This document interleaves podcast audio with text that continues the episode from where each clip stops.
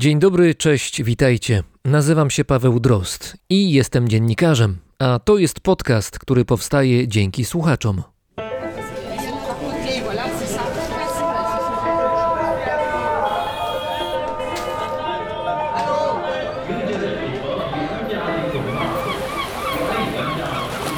Brzmienie świata z lotu Drozda. W 2017 roku francuski żeglarz François Gabart pobił ustanowiony rok wcześniej rekord świata w samotnym rejsie dookoła globu bez zawijania do portu. Jego trimaran opłynął ziemię w 42 dni, 16 godzin, 40 minut i 35 sekund. Czy to dużo? Można porównać z pierwszym wyścigiem tego typu, a żeby to zrobić, musimy cofnąć się do roku 1968.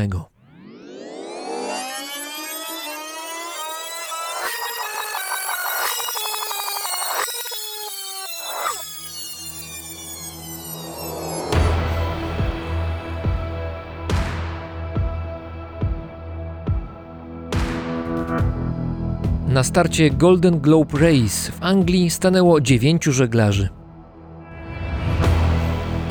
Był to pierwszy rejs dookoła świata, który miał odbyć się bez zawijania do portu, a każdym jachtem płynęła tylko jedna osoba. Już na Atlantyku odpadło 4 śmiałków. Życie pozostałych 5 zostało na zawsze naznaczone doświadczeniem tego wymagającego i niebezpiecznego wyścigu.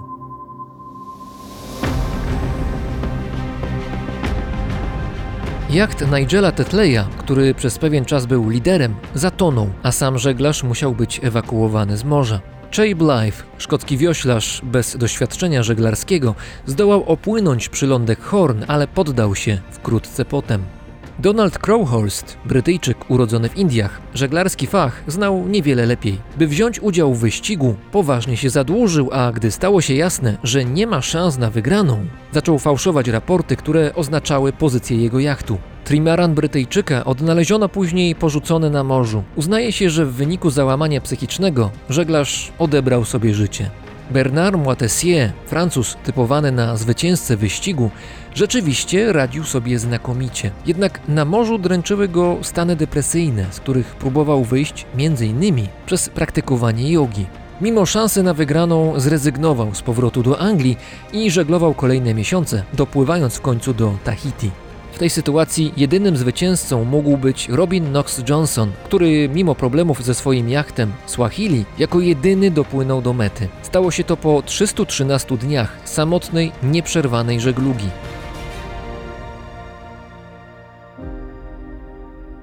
Tak było 50 lat temu. Teraz rekord wynosi, przypominam, niecałe 43 dni.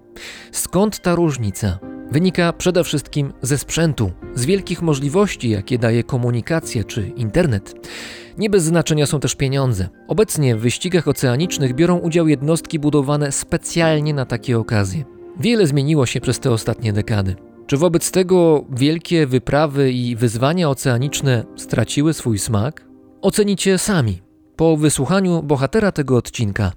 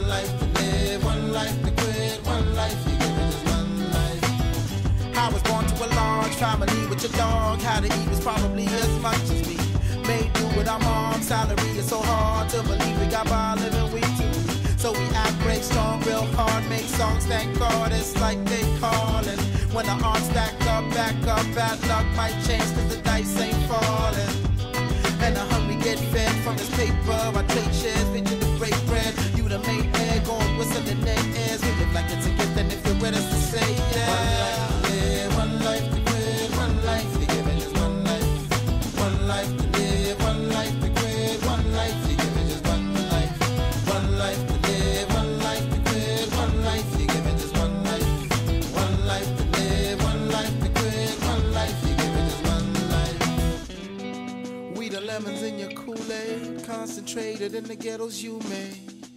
Oh, living my life like it could change on this day. One life to live, So I started my own family, got a home for the kids from my job at the factory. Made do with my low salary, it's so hard to believe we got out these top shit streets. Cause we operate strong, real hard, make songs, thank God, it's like they call it. When the heart stack up, back up, bad luck might change cause the dice ain't falling. Now we hustle and never know nightfall, like outlaws working them night jobs and light bulbs, ideas and fight balls and even life scores. Cause down here living is like war. One life to live, one life to quit, one life to give it is one life. One life to live, one life to quit, one life to give it is one life. One life to live, one life to quit, one life to give it is one life. One life to live, one life to quit, one life to give it is one life. Life's at the casino floor, the dealer's jaw, the dice put a dream on hold. Don't free your fork, we rise where the chips made for. You can't bluff or flush, homie, this ain't sport, you will watch. Cause the eye in the sky is gone, double the bet. One life, never forget, that might be the last sunshine you ever see set. Texas, hold him in the full house, paid rent. One life to live, one life to quit, one life to give it is one life. One life to live, one life to quit, one life to give it is one life. One life to live, one life to quit, one life to give it is one life. One life to live, one life to quit, one life to give it is one life. We the lemons in your Kool-Aid, concentrated in the ghettos you made. Oh, living my life like I could change on this day. One life to live, one life to live, one life to live.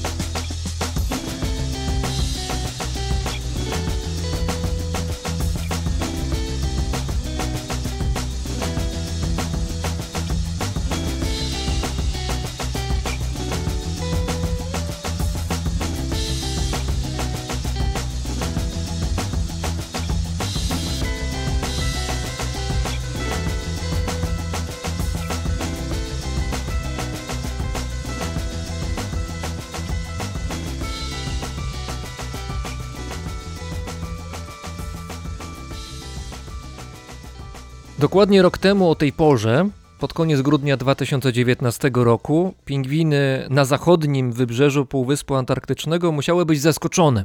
Oto w ich kierunku na dziwnej łodzi płynęło 6 ludzi. Pingwiny nie wiedziały, że owi ludzie wsiedli do tej łodzi 12 dni wcześniej w Ameryce Południowej i że przepłynęli na miejsce przy pomocy wioseł. Kapitanem tej nietypowej jednostki był Fian Paul, wielokrotny rekordzista świata, jeśli chodzi o wioślarstwo wyczynowe. Fian Paul jest Islandczykiem, ale obecnie przebywa na Wyspach Kanaryjskich, gdzie pewnie tak jak w Reykjaviku codziennie może oglądać morze i pewnie nie raz, nie dwa na tym morzu trenuje. Fian Paul, choć jest na Wyspach Kanaryjskich w tej chwili, jest też teraz z nami. Dzień dobry. Witam. Warto dodać polskiego pochodzenia, albo na tyle Islandczykiem, na ile Polakiem w tej chwili.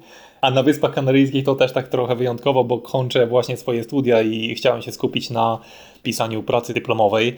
To są moje mniej więcej 4 studia, dlatego jestem tutaj, żeby się na tym dobrze skupić, bo trochę trudniej było w tych czasach wirusa być zmotywowanym, żeby kreatywnie działać długie godziny codziennie. Myślę, że na Wyspach Kanaryjskich to nie jeden z nas, nie jedna z nas chciałaby się zmotywować w tej chwili. To chyba dobre miejsce do tego, żeby motywację łapać rzeczywiście. Też muszę w ogóle przyznać, że kiedy usłyszałem o tobie po raz pierwszy na początku tego roku, bodaj w styczniu, krótko po twoim przepłynięciu z zespołem do wybrzeży Antarktydy, to pomyślałem sobie wtedy 2 rzeczy. Pierwsza, to jest człowiek, który robił w ostatnich latach dużo bardzo ciekawych wypraw i ma na swoim koncie naprawdę duże, żeby nie powiedzieć czasami wielkie dokonania i chcę na pewno z nim porozmawiać, z tym człowiekiem. A druga rzecz, o której sobie pomyślałem, to jest to, że ku mojemu zaskoczeniu przeczytałem gdzieś, że urodziłeś się w Polsce, ale w Polsce jesteś postacią zupełnie nieznaną. Nawet taki wyznacznik wszelkiej prawdy i wiedzy, czyli Wikipedia w języku polskim, nie wspomina o tobie ani słowem. No wiem, że nie jesteś rzecznikiem pracowym Wikipedii i tutaj trudno się do tego odnosić jakoś bezpośrednio, ale muszę zapytać, dlaczego jest tak jak jest? Dlaczego Fian Paul, któremu w zeszłym roku po antarktycznym rejsie gratuluje prezydent Islandii, który pojawia się w międzynarodowych dużych mediach, na przykład w The New York Timesie, w Polsce nie istnieje? Nie wiem, jaka jest odpowiedź na ten temat tak naprawdę. Myślę, że trochę dlatego, że się tak szczególnie nie pchałem do mediów za mocno. Kiedy byłem młodszy, wydawało mi się, że kiedy się robi duże rzeczy, to innych te rzeczy interesują i będą o nich pisać. Dzisiaj rozumiem, że to, co się robi, nawet jeśli to jest najlepsze, to niestety będzie tylko mała część sukcesu, jeżeli się dużo nie pracuje nad promocją samego siebie, czego ja niestety nigdy nie robiłem. Nauczyłem się tego późno i myślę, że to jest taki częściowy efekt. Nie wiedziałem, że trzeba o to aktywnie dbać. Niestety czasem wielu z dzisiejszych takich eksplorerów bardziej bazuje właśnie na marketingu i promocji niż na osiągnięciach, co mi się nie podoba i uważam, że zakłóca piękno tych aktywności czy sportu, jakby to nazwać. No i myślę, że to chyba główna odpowiedź. Jestem tam, gdzie się mną gazety zainteresowały. Prawda jest taka, że nawet na Islandii tak jest, że najpierw jak New York Times albo Wall Street Journal napisze to wtedy islandzkie gazety to powtórzą, a nie zawsze im się tak bardzo chce być pierwsze. Jeszcze jedna kwestia w związku z twoim paszportem. Jest takie zdjęcie, które dosyć często, mam wrażenie, pojawia się w twoim kontekście w prasie. Ono też zresztą na moment się pojawiło w filmie dokumentalnym po wyprawie antarktycznej, tej wyprawie z grudnia 2019 roku. Jesteś na tym zdjęciu ubrany w sportowy, obcisły strój, stoisz z dumnie wypiętą piersią, patrzysz w dal, takim lekko rozmarzonym, ale pewnym siebie wzrokiem, a w ręku masz dużą flagę Islandii. Islandia to jest twoje miejsce na ziemi?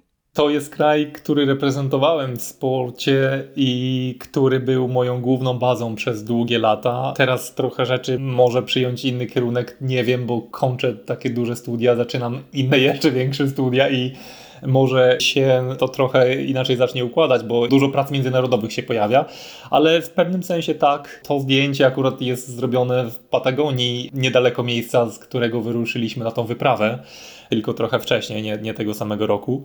I rzeczywiście tak jest w świecie sportu, że przypisuje się zawsze jakiś kraj do sportowca. Ja reprezentowałem Islandię, bo wtedy tam mieszkałem i tam miało to dla mnie jakby praktycznie większe znaczenie. Zdaję sobie sprawę, że w pewnym sensie należy do obu narodów i oba reprezentuję, ale w pewnym sensie do żadnego z nich. Więc jest to jakiś taki temat trochę większy, ale rzeczywiście wiem, o czym mówisz. Zostawmy kwestię paszportu, przejdźmy do wyczynów. Może najpierw do tego wyczynu ostatniego.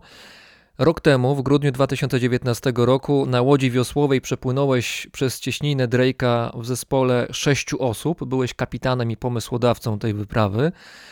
Opisz proszę warunki i założenia, jakie były na początku. To bardzo długa historia, bo ta wyprawa budowała się przez 2 lata. To w ogóle wyprawa, w którą przez długi czas była zaangażowana polska ekipa i jacht Selma, bardzo dobrzy polarni żeglarze. Znam, polecam, zgadzam się z przedmówcą. Rzeczywiście światowej klasy żeglarze i byli zaangażowani, pomagali mi w tak jakby budowaniu tej wyprawy, więc to jeden z pierwszych tak jakby linków z Polską. No i myślę, że gdyby tak się stało, że oni by tą asystę tej wyprawy rzeczywiście wykonali, to pewnie by trochę więcej o niej w Polsce się mówiło. Nie wykonali nie dlatego, że ktoś z nas nie chciał, tylko dlatego, że kiedy Discovery się pojawiło i mieli dużą ekipę filmową, to chcieli większą łódź i ja chciałem, żeby to była Selma, ale nie udało się tak. Tutaj otwierasz nowe wątki, ale może ja pomogę, bo może nie pamiętasz, jak to wyglądało. 655 mil morskich do zrobienia, przepłynięcie z Ameryki Południowej do zachodnich wybrzeży Półwyspu Antarktycznego. Po drodze do pokonania Cieśnina Drake'a, znana z tego, że nie jest to miejsce, które jest spokojne i to wiem doskonale, na własnej skórze odczułem, że to bywa niespokojne bardzo miejsce. Cała trasa została pokonana w 12 dni, 1 godzinę i 45 minut, a płynęliście na łodzi wiosłowej, która była dosyć nietypowa, ale już na morzu w ekstremalnych warunkach już wcześniej pływała. Tak, wracam znowu do początku wyprawy, bo to naprawdę ważne, kiedy buduje się wyprawę, to jest dużo trudniej zbudować tą część do linii startu niż tą po linii startu. Tego bardzo wiele osób, które się tym zajmuje, nie rozumie. Można by to porównać do bycia takim sportowcem olimpijskim, kiedy się przyjeżdża na igrzyska i się wsiada do łodzi i się wykonuje ten wysiłek, a bycie takim menadżerem, organizatorem w tym samym czasie, który musiałby również te igrzyska zorganizować. Dosłownie, ja nie przesadzam. Więc takie wyprawy to jest ogromna praca organizacyjna i sprawdzają się dlatego właśnie jako dobrzy eksplorerzy, nie koniecznie najlepsi atleci i sportowcy, tylko osoby, które mają duży talent do właśnie zarządzania, organizowania i liderowania, bo to jest taki temat, z którym sportowiec nie musi się, a na pewno nie w taki sam sposób spotykać, w jaki Explorer musi. Więc to była ogromnie długa droga i zaczęła się od tego, że kiedy zakończyła się wyprawa na Oceanie Arktycznym w 2017, to już zacząłem pracować nad tą wyprawą. Ja już wiedziałem, że chcę wiosłować na Antarktydzie w kwietniu 2017, a we wrześniu zacząłem nad nią pracować. Dużo czasu zajęło mi zrozumienie, że to jest bardzo skomplikowany proces otrzymania pozwolenia, bo tak naprawdę największym wysiłkiem, największym kosztem to była właśnie ta część. Okazało się, że Antarctic Treaty, czyli ten taki traktat antarktyczny, który rządzi tym całym polarnym obszarem Oceanu Południowego i Antarktydy, jest jakby nadrzędnym prawem tam, wymaga, by wyprawa miała assisting vessel, czyli jakiś jacht, który będzie ją asystował, lub statek, żeby dostać w ogóle pozwolenie, żeby wypłynąć. W przeciwnym razie nie pozwolą nam na to, bo koszty, na które narażamy Coast Guards, czyli Straż Przybrzeżna, no właściwie Straż Przybrzeżna tam nie istnieje, tak, dlatego że to istnieją tylko jednostki takie specjalne. Dokładnie. Często to są jednostki wojskowe, których też tam jest bardzo mało, no bo to właśnie jest Ocean Południowy. To nie jest miejsce typowo jedno z wielu, gdzie normalny ruch morski się odbywa, gdzie tych jednostek jest wiele, gdzie jest system lotnisk, system komunikacji i tak dalej, i tak dalej. Nie, to jest miejsce specjalne, szczególne, niezwykle trudne pod każdym możliwym względem i w związku z tym prawo jest dosyć drakońskie i jeżeli nie spełnisz pewnych warunków konkretnych, to nie możesz tam się pojawiać albo nie możesz sobie płynąć łodzią wiosłową, bo masz taką ochotę akurat. Więc żeby te pozwolenie dostać, po pierwsze trzeba się wykazać, że naprawdę potrafimy to zrobić, że jesteśmy w stanie i że nie jesteśmy tylko marzycielami, ale że mamy umiejętności i że to jest poważne, co robimy i nad tym pracowałem długo. Nie mówiąc już o tym, że później jeszcze raz takie jednodniowe scrutiny, egzamin musiałem wręcz przejść nieplanowany, jak rozbił się ten samolot na Drake'u dokładnie przed naszą wyprawą i tak, znowu samolot chilijski, tak. Była katastrofa w tym czasie, rzeczywiście dosyć rzadka sytuacja na Antarktydzie, ale właśnie wtedy w 2019 roku miała miejsce. Tak, więc wtedy znowu służby chilijskie wzięły mnie na bok i przepytały mnie cały dzień, czy ja na pewno wiem, co robię, a tak już z najciekawszych może kwestii to w ogóle to pozwolenie na tą wyprawę wstępnie, kiedy jeszcze Selma Expeditions miało być naszym assisting vessel, to miało pochodzić z polskiego Ministerstwa Edukacji i ono już w zasadzie było gotowe, tylko kiedy zmieniliśmy statek i nowy statek był pod banderą brytyjską, to wtedy ono przyszło z Foreign Commonwealth Office z Anglii, z rządu. No i to pozwolenie zawsze jest ratyfikowane przez IATO i Traktat Antarktyczny. IATO to takie stowarzyszenie wszystkich operatorów, którzy działają na Antarktydzie, które też pilnuje, żeby tam poprawnie się to wszystko wykonywało i żeby losowe osoby się nie zajmowały tam tak poważnymi rzeczami. Wiem, że to był wysiłek z pewnością porównywalny do 12 prac Herkulesa, żeby przejść przez wszystkie formalności, pozwolenia, zgody, żeby spełnić wszystkie warunki, żeby móc w ogóle odbić od brzegu i zacząć płynąć. Zdaję sobie z tego sprawę, ale skupmy się teraz na samej kwestii już tego wyczynu, kiedy już byliście w łodzi. Może sama łódź. Łódź się nazywała Ohana, 9 metrów. To jest łódź, którą ja dawno temu upatrzyłem. Ja się ścigałem przeciwko tej łodzi w 2016 na Great Pacific Race. To takie jedna z wyścigów łodzi oceanicznych i wygrałem. Ta łódź była technologicznie dużo lepsza od naszej, więc to było duże osiągnięcie wygrać przeciwko niej.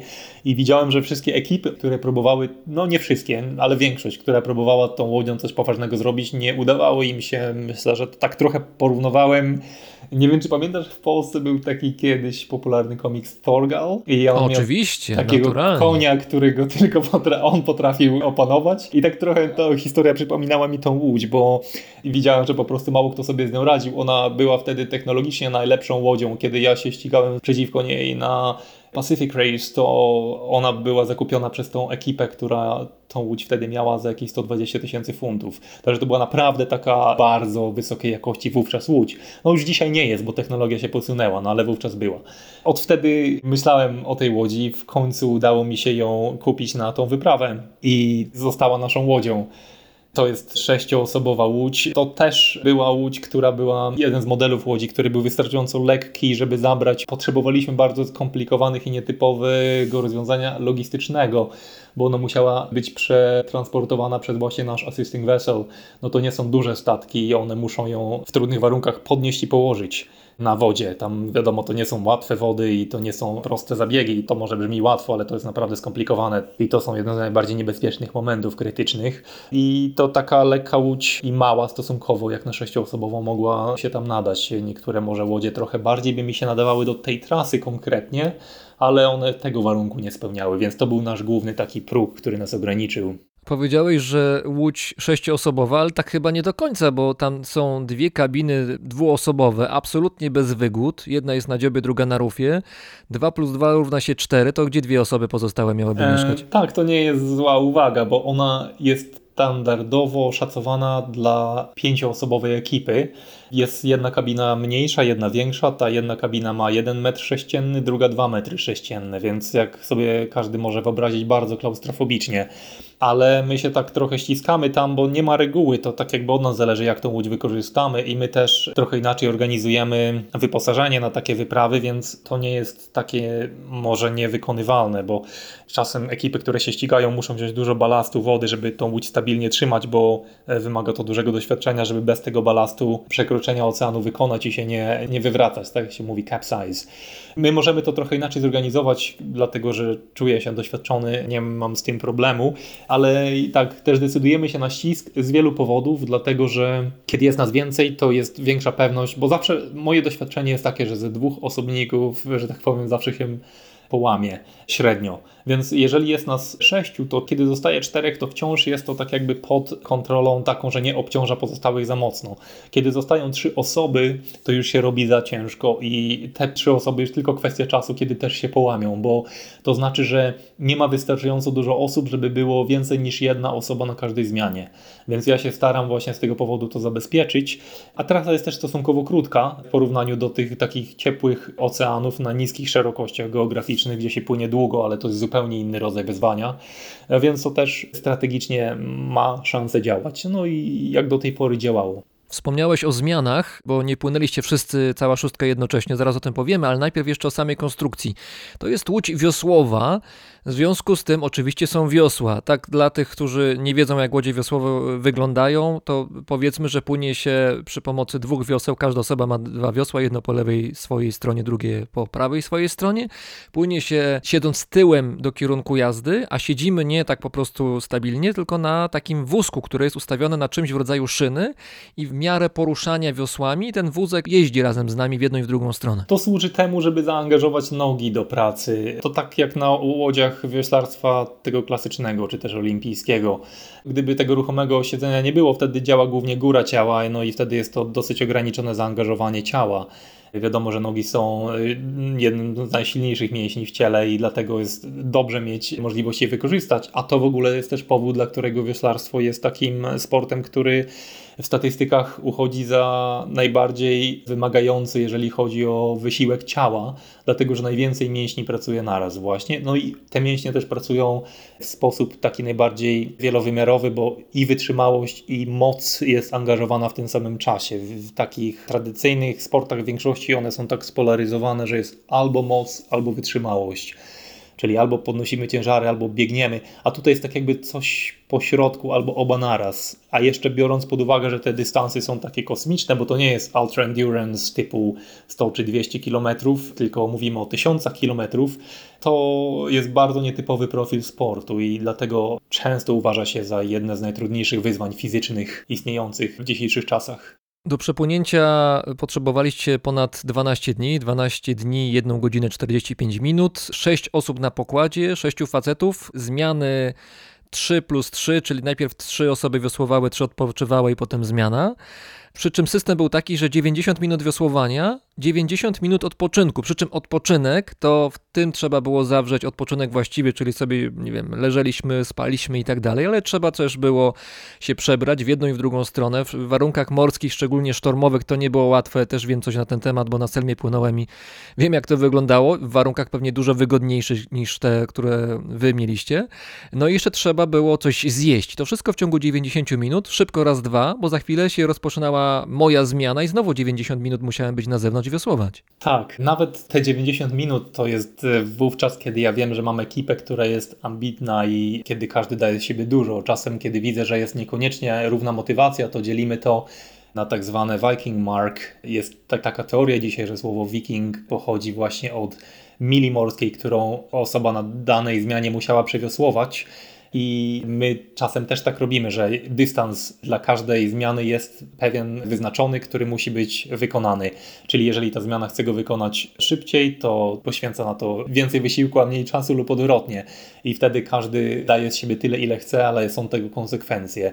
A czasem jest to z góry ustalony czas i tak, to było 90 minut i rzeczywiście z tych 90 minut nie tak dużo zostaje, kiedy się zajmie tak jakby ogarnięciem siebie i swoich ran i urazów i jedzenia i tak dalej i kabiny, to jest mało czasu, no już nie mówiąc o tym, że ciało jest tak rozpędzone, że jest bardzo trudno zasnąć, niektórym łatwiej, niektórym trudniej, mi osobiście śpi się trudno na tych wyprawach, czasem pierwsze dni, szczególnie te, w których najwięcej trzeba od siebie dać, śpię bardzo mało, więc tak, te 90 minut to niekoniecznie nas zbawia. Myślę, że średnio jakby się przeliczyło, to czas snu to jest około 4 godzin dziennie, tak jakby to najbardziej uśrednić, ale czasem mniej, czasem więcej.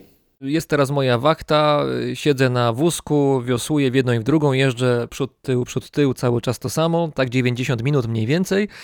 Domyślam się, że raczej nie ma czasu na rozmowy, bo i wiatr hula, i szumią fale, i siedzimy też plecami do siebie. 90 minut razem, ale w samotności. To zależy od kapitanów i od ambicji wyprawy, bo są wyprawy, które się traktuje luzem. To nie są moje wyprawy, ale takie są, gdzie się dużo rozmawia. Ja mam takie założenie, że jak dajesz z siebie dużo, to czy to jest wiosłowanie, czy bieganie, naturalnie nie będziesz mógł rozmawiać. Kiedy zawodnicy rozmawiają, to wiem, że dlatego, że nie dają z siebie dużo, że zostaje im dużo siły, bo nie ma takiej możliwości, że jest zaangażowane ciało mocno i oddech i tak dalej nie pozwoli na rozmowę. Każdy, kto biega, wie o tym, że się nie da mówić i nie czuć, że to rozmawianie przeszkadza, jeżeli się naprawdę mocno ciśnie w biegu. I tak samo jest w wiosłowaniu, nawet jeszcze trudniej, no bo tak jak mówiłem, ten sport dużo więcej tlenu naraz od ciała potrzebuje, dlatego też są statystyki, że wioślarze mają największe pojemności płuc. No na pewno nie od rozmawiania.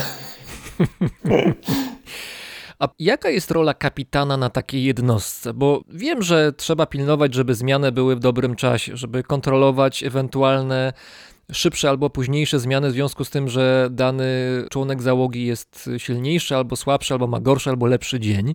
Trzeba kontrolować kwestie nawigacyjne, żeby człowiek płynął jednak na Antarktydę, a nie gdzieś w kierunku Australii czy Nowej Zelandii.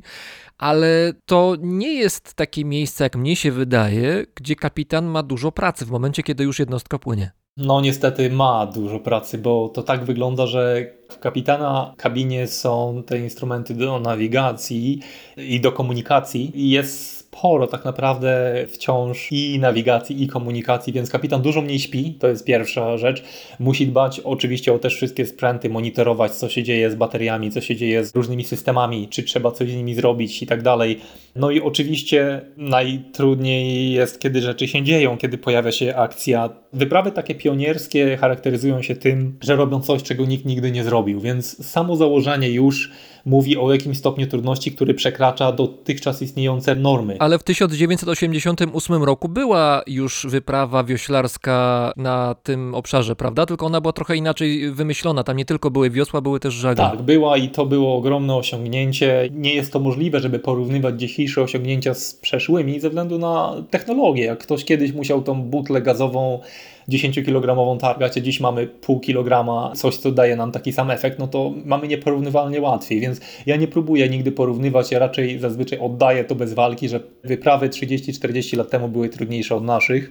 Co prawda ta wyprawa miała dużą przewagę, bo użyli żagla, więc dlatego Federacja Wioślarstwa nie zakwalifikowała jej jako wioślarską wyprawę, bo żagiel nawet użyty raz na chwilę jest dyskwalifikacją.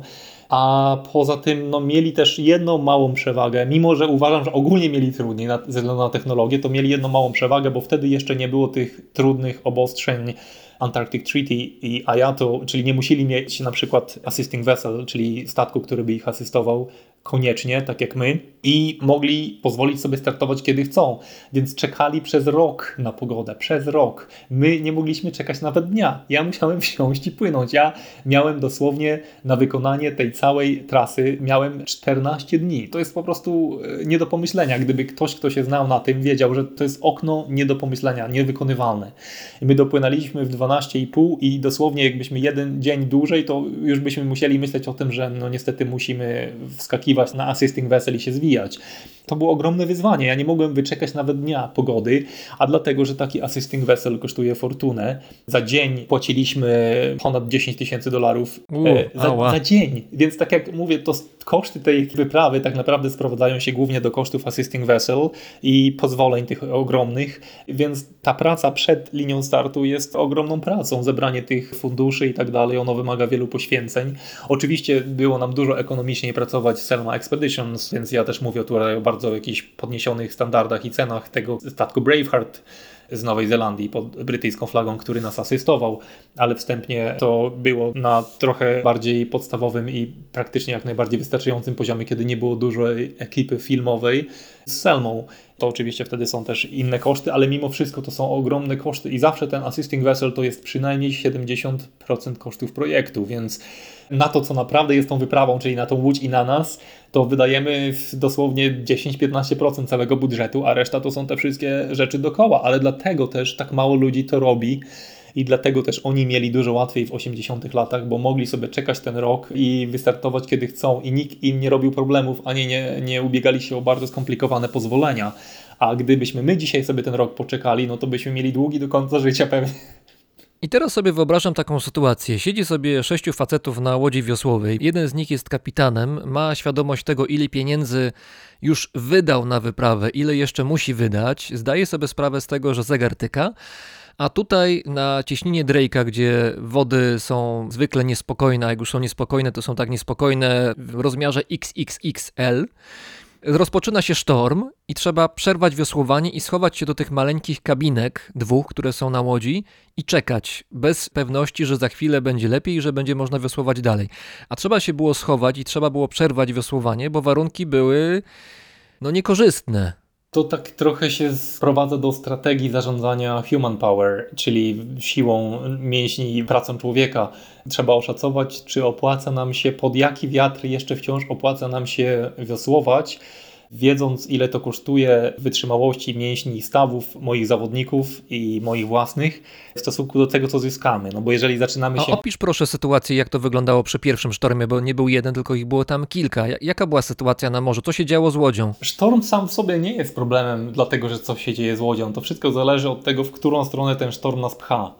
Zazwyczaj, kiedy ludzie wiosłują na niskich szerokościach geograficznych, na takich najbardziej uczęszczanych, tak jak teraz jest wyścig przez Atlantyk i on co roku się odbywa, to tam są tak zwane trade winds i na tych wiatrach one non-stop wieją w tę samą stronę, fale są non-stop w tą samą stronę i tam drewno przepływa ten odcinek, dryfujące drewno, ten driftwood, jak to się mówi, przepływa to w jakieś 90 do 120 dni. A my udajemy się na takie pionierskie wyprawy i dlatego tam nikt tego nie robi, bo one są dosyć trudne ze względu na to, że nie ma tam przewidywalnej pogody i wiosłuje się i z wiatrem, i pod wiatr. Dlatego nazywa się human power routes, czyli takimi trasami na siłę mięśni, a nie na sprzyjające warunki pogody.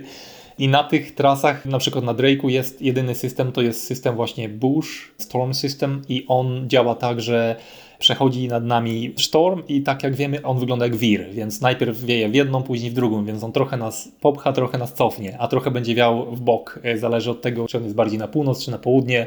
Cały czas tak naprawdę pracujemy z tymi sztormami, więc wiadomo, że one będą przechodzić i będzie wiatr pod czasami. Tu nie chodzi o to, czy on jest duży, tylko właśnie w którym kierunku jest, bo jeżeli on jest w dobrym kierunku, to ja bym się nie zwijał, jeżeli moja ekipa nie czuje, że to jest zbyt psychicznie trudne, to ja wciąż jestem za wiosłowaniem i tak czasem robiliśmy, a jeżeli on nas właśnie hamuje lub musimy zdzierać się na nim i tracimy tak jakby może więcej niż zyskujemy, bo posuwamy się bardzo powoli, a później będą wszyscy połamani, będzie brakowało właśnie siły na dobre pogody, to właśnie na tym polega też zdolność organizowania i strategicznie dysponowania tego. Mówisz o tym wszystkim tak bardzo spokojnie, metodycznie, tak trochę wręcz technicznie, ale widziałem film Discovery, który był kręcony między innymi z kamer, które były umieszczone na łodzi waszej, kamer statycznych, i były takie sceny, kiedy ekipa była pochowana w tych dwóch mini kabinkach. Okazało się, że w tych kabinkach jednak jest troszeczkę za ciasno i siedzicie tam jak sardynki i na początku jest śmiesznie i fajnie, można do kamery mówić: o, jak jest ciasno, posuń się, tu noga mi w twarz uderza, to przesuń się troszeczkę, jeszcze jest śmiesznie, ale po godzinie, po dwóch, po czterech to już przestaje być śmieszne. Doszliście do wniosku, że będzie system trochę inny, to znaczy jedna osoba z szóstki w ramach takiego karniaka musi spędzać podczas sztormu czas poza kabinami, czyli siedzi sobie nie wiosłując, bo się nie da, siedzi sobie na otwartym pokładzie i widziałem na kilku ujęciach, co się z taką osobą dzieje, jak fala uderzała, nawet niekoniecznie bezpośrednio w tą osobę, ale uderzała na przykład w bok łodzi.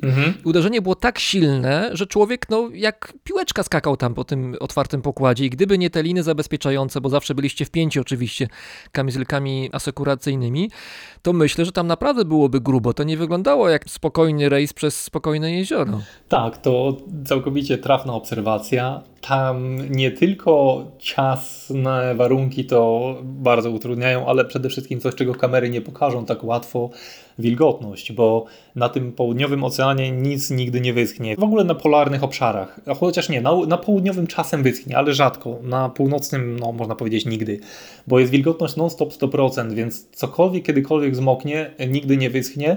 A wszystko zmoknie, bo nie musi zmoknąć do tego, że się deszcz spadnie, bo wiadomo, fale też nas zalewają, i oczywiście pocimy się, nasz oddech w kabinach i tak dalej. Po jakimś czasie, po tygodniu, wszystko jest takim mniej więcej szambem po prostu w tej kabinie. Nie da się tego inaczej ogarnąć. Odczuwalność temperatury jest inna, prawda? Wtedy też coś wiem na ten temat.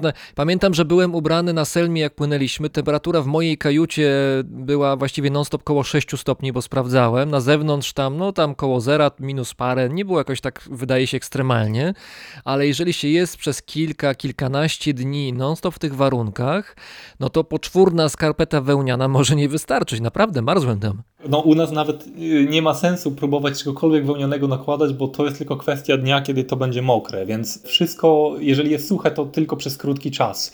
Później w kabinie wszystko ocieka wodą, bo się skrapla nasz oddech cały czas i tak dalej. Wystarczy czegoś dotknąć i wszystko jest mokre, więc trzeba się po prostu z tym pogodzić. Śpiwór jest mokry, dosłownie tak, jakby ktoś wylał na niego wiadro wody, nie przesadzając. I to psychicznie tak naprawdę bardziej wykańcza niż fizycznie. To jest coś, co najbardziej zawodników psychicznie niszczy.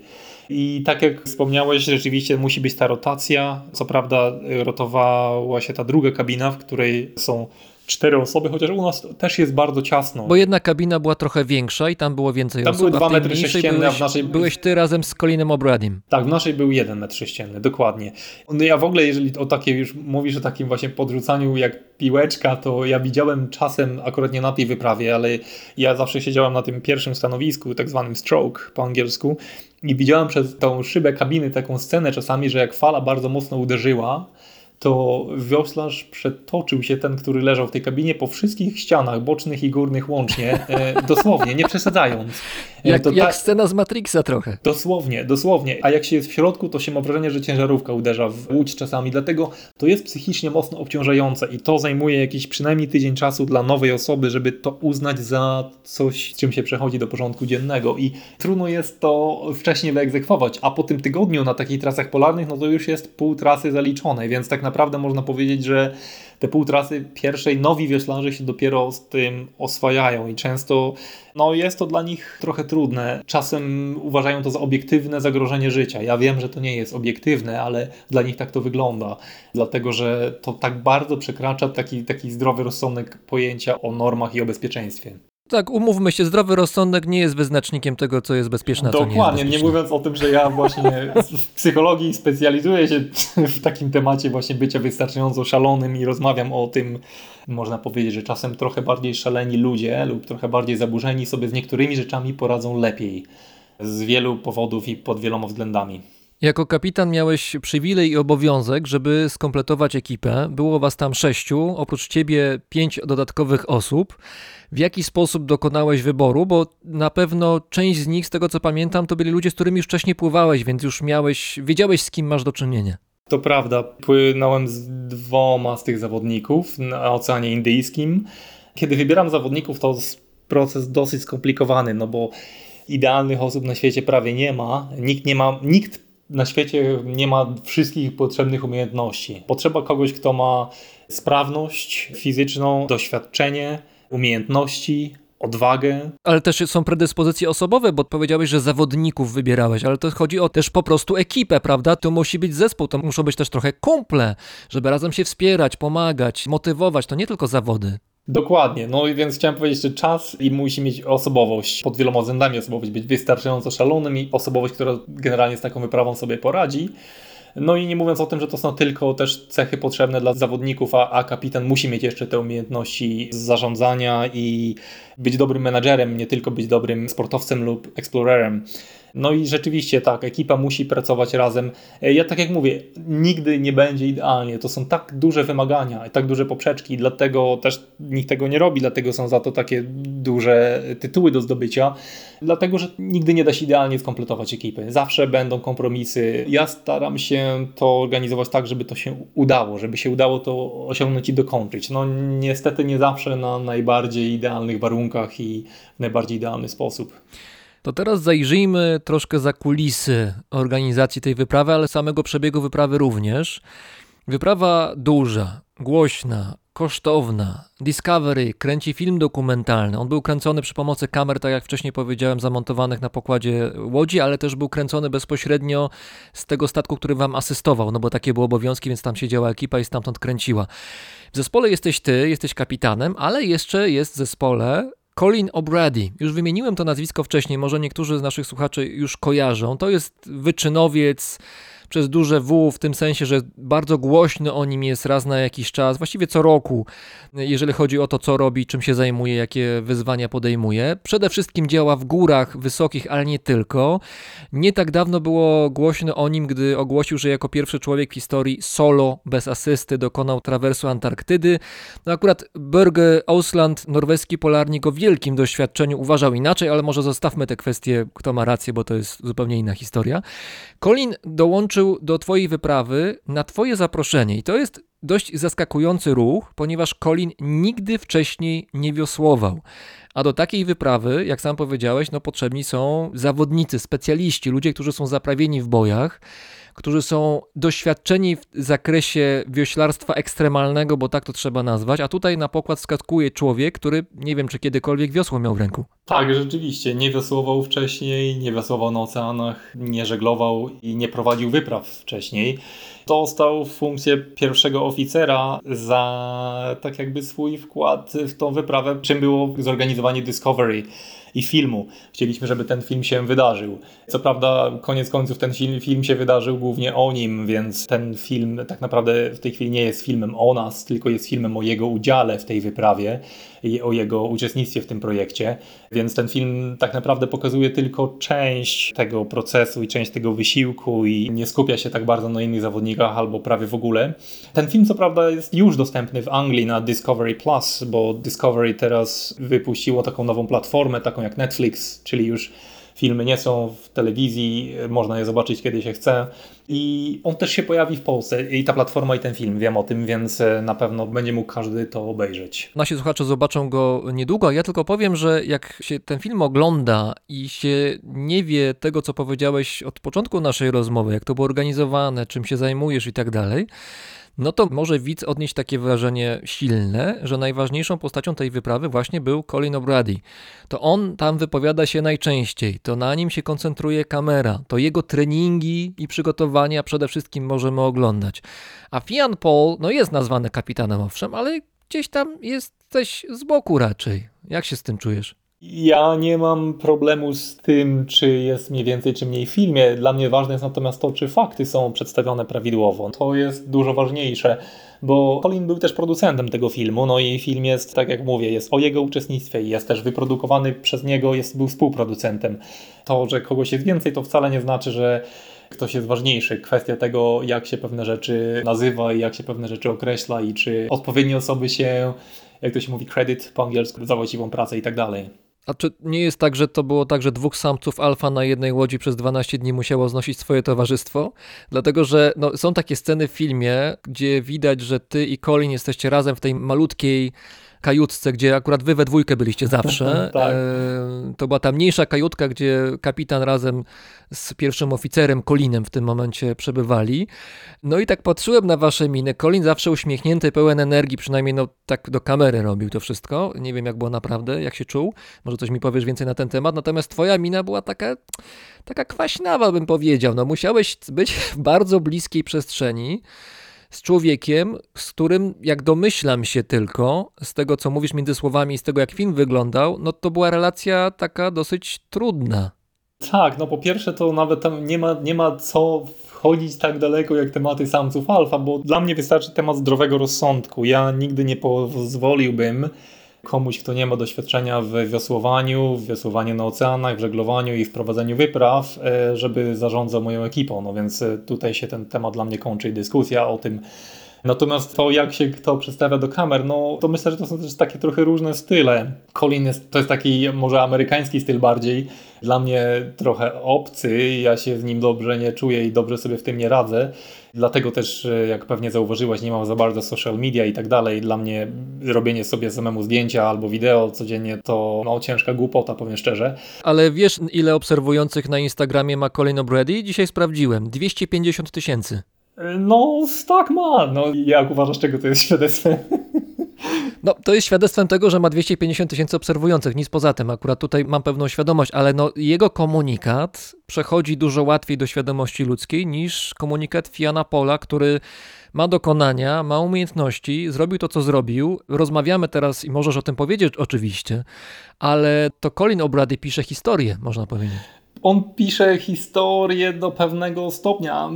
Ja uważam, że z czasem historia zweryfikuje, co było prawdziwymi osiągnięciami, a co nie. Dla mnie było ogromnym bólem założenie.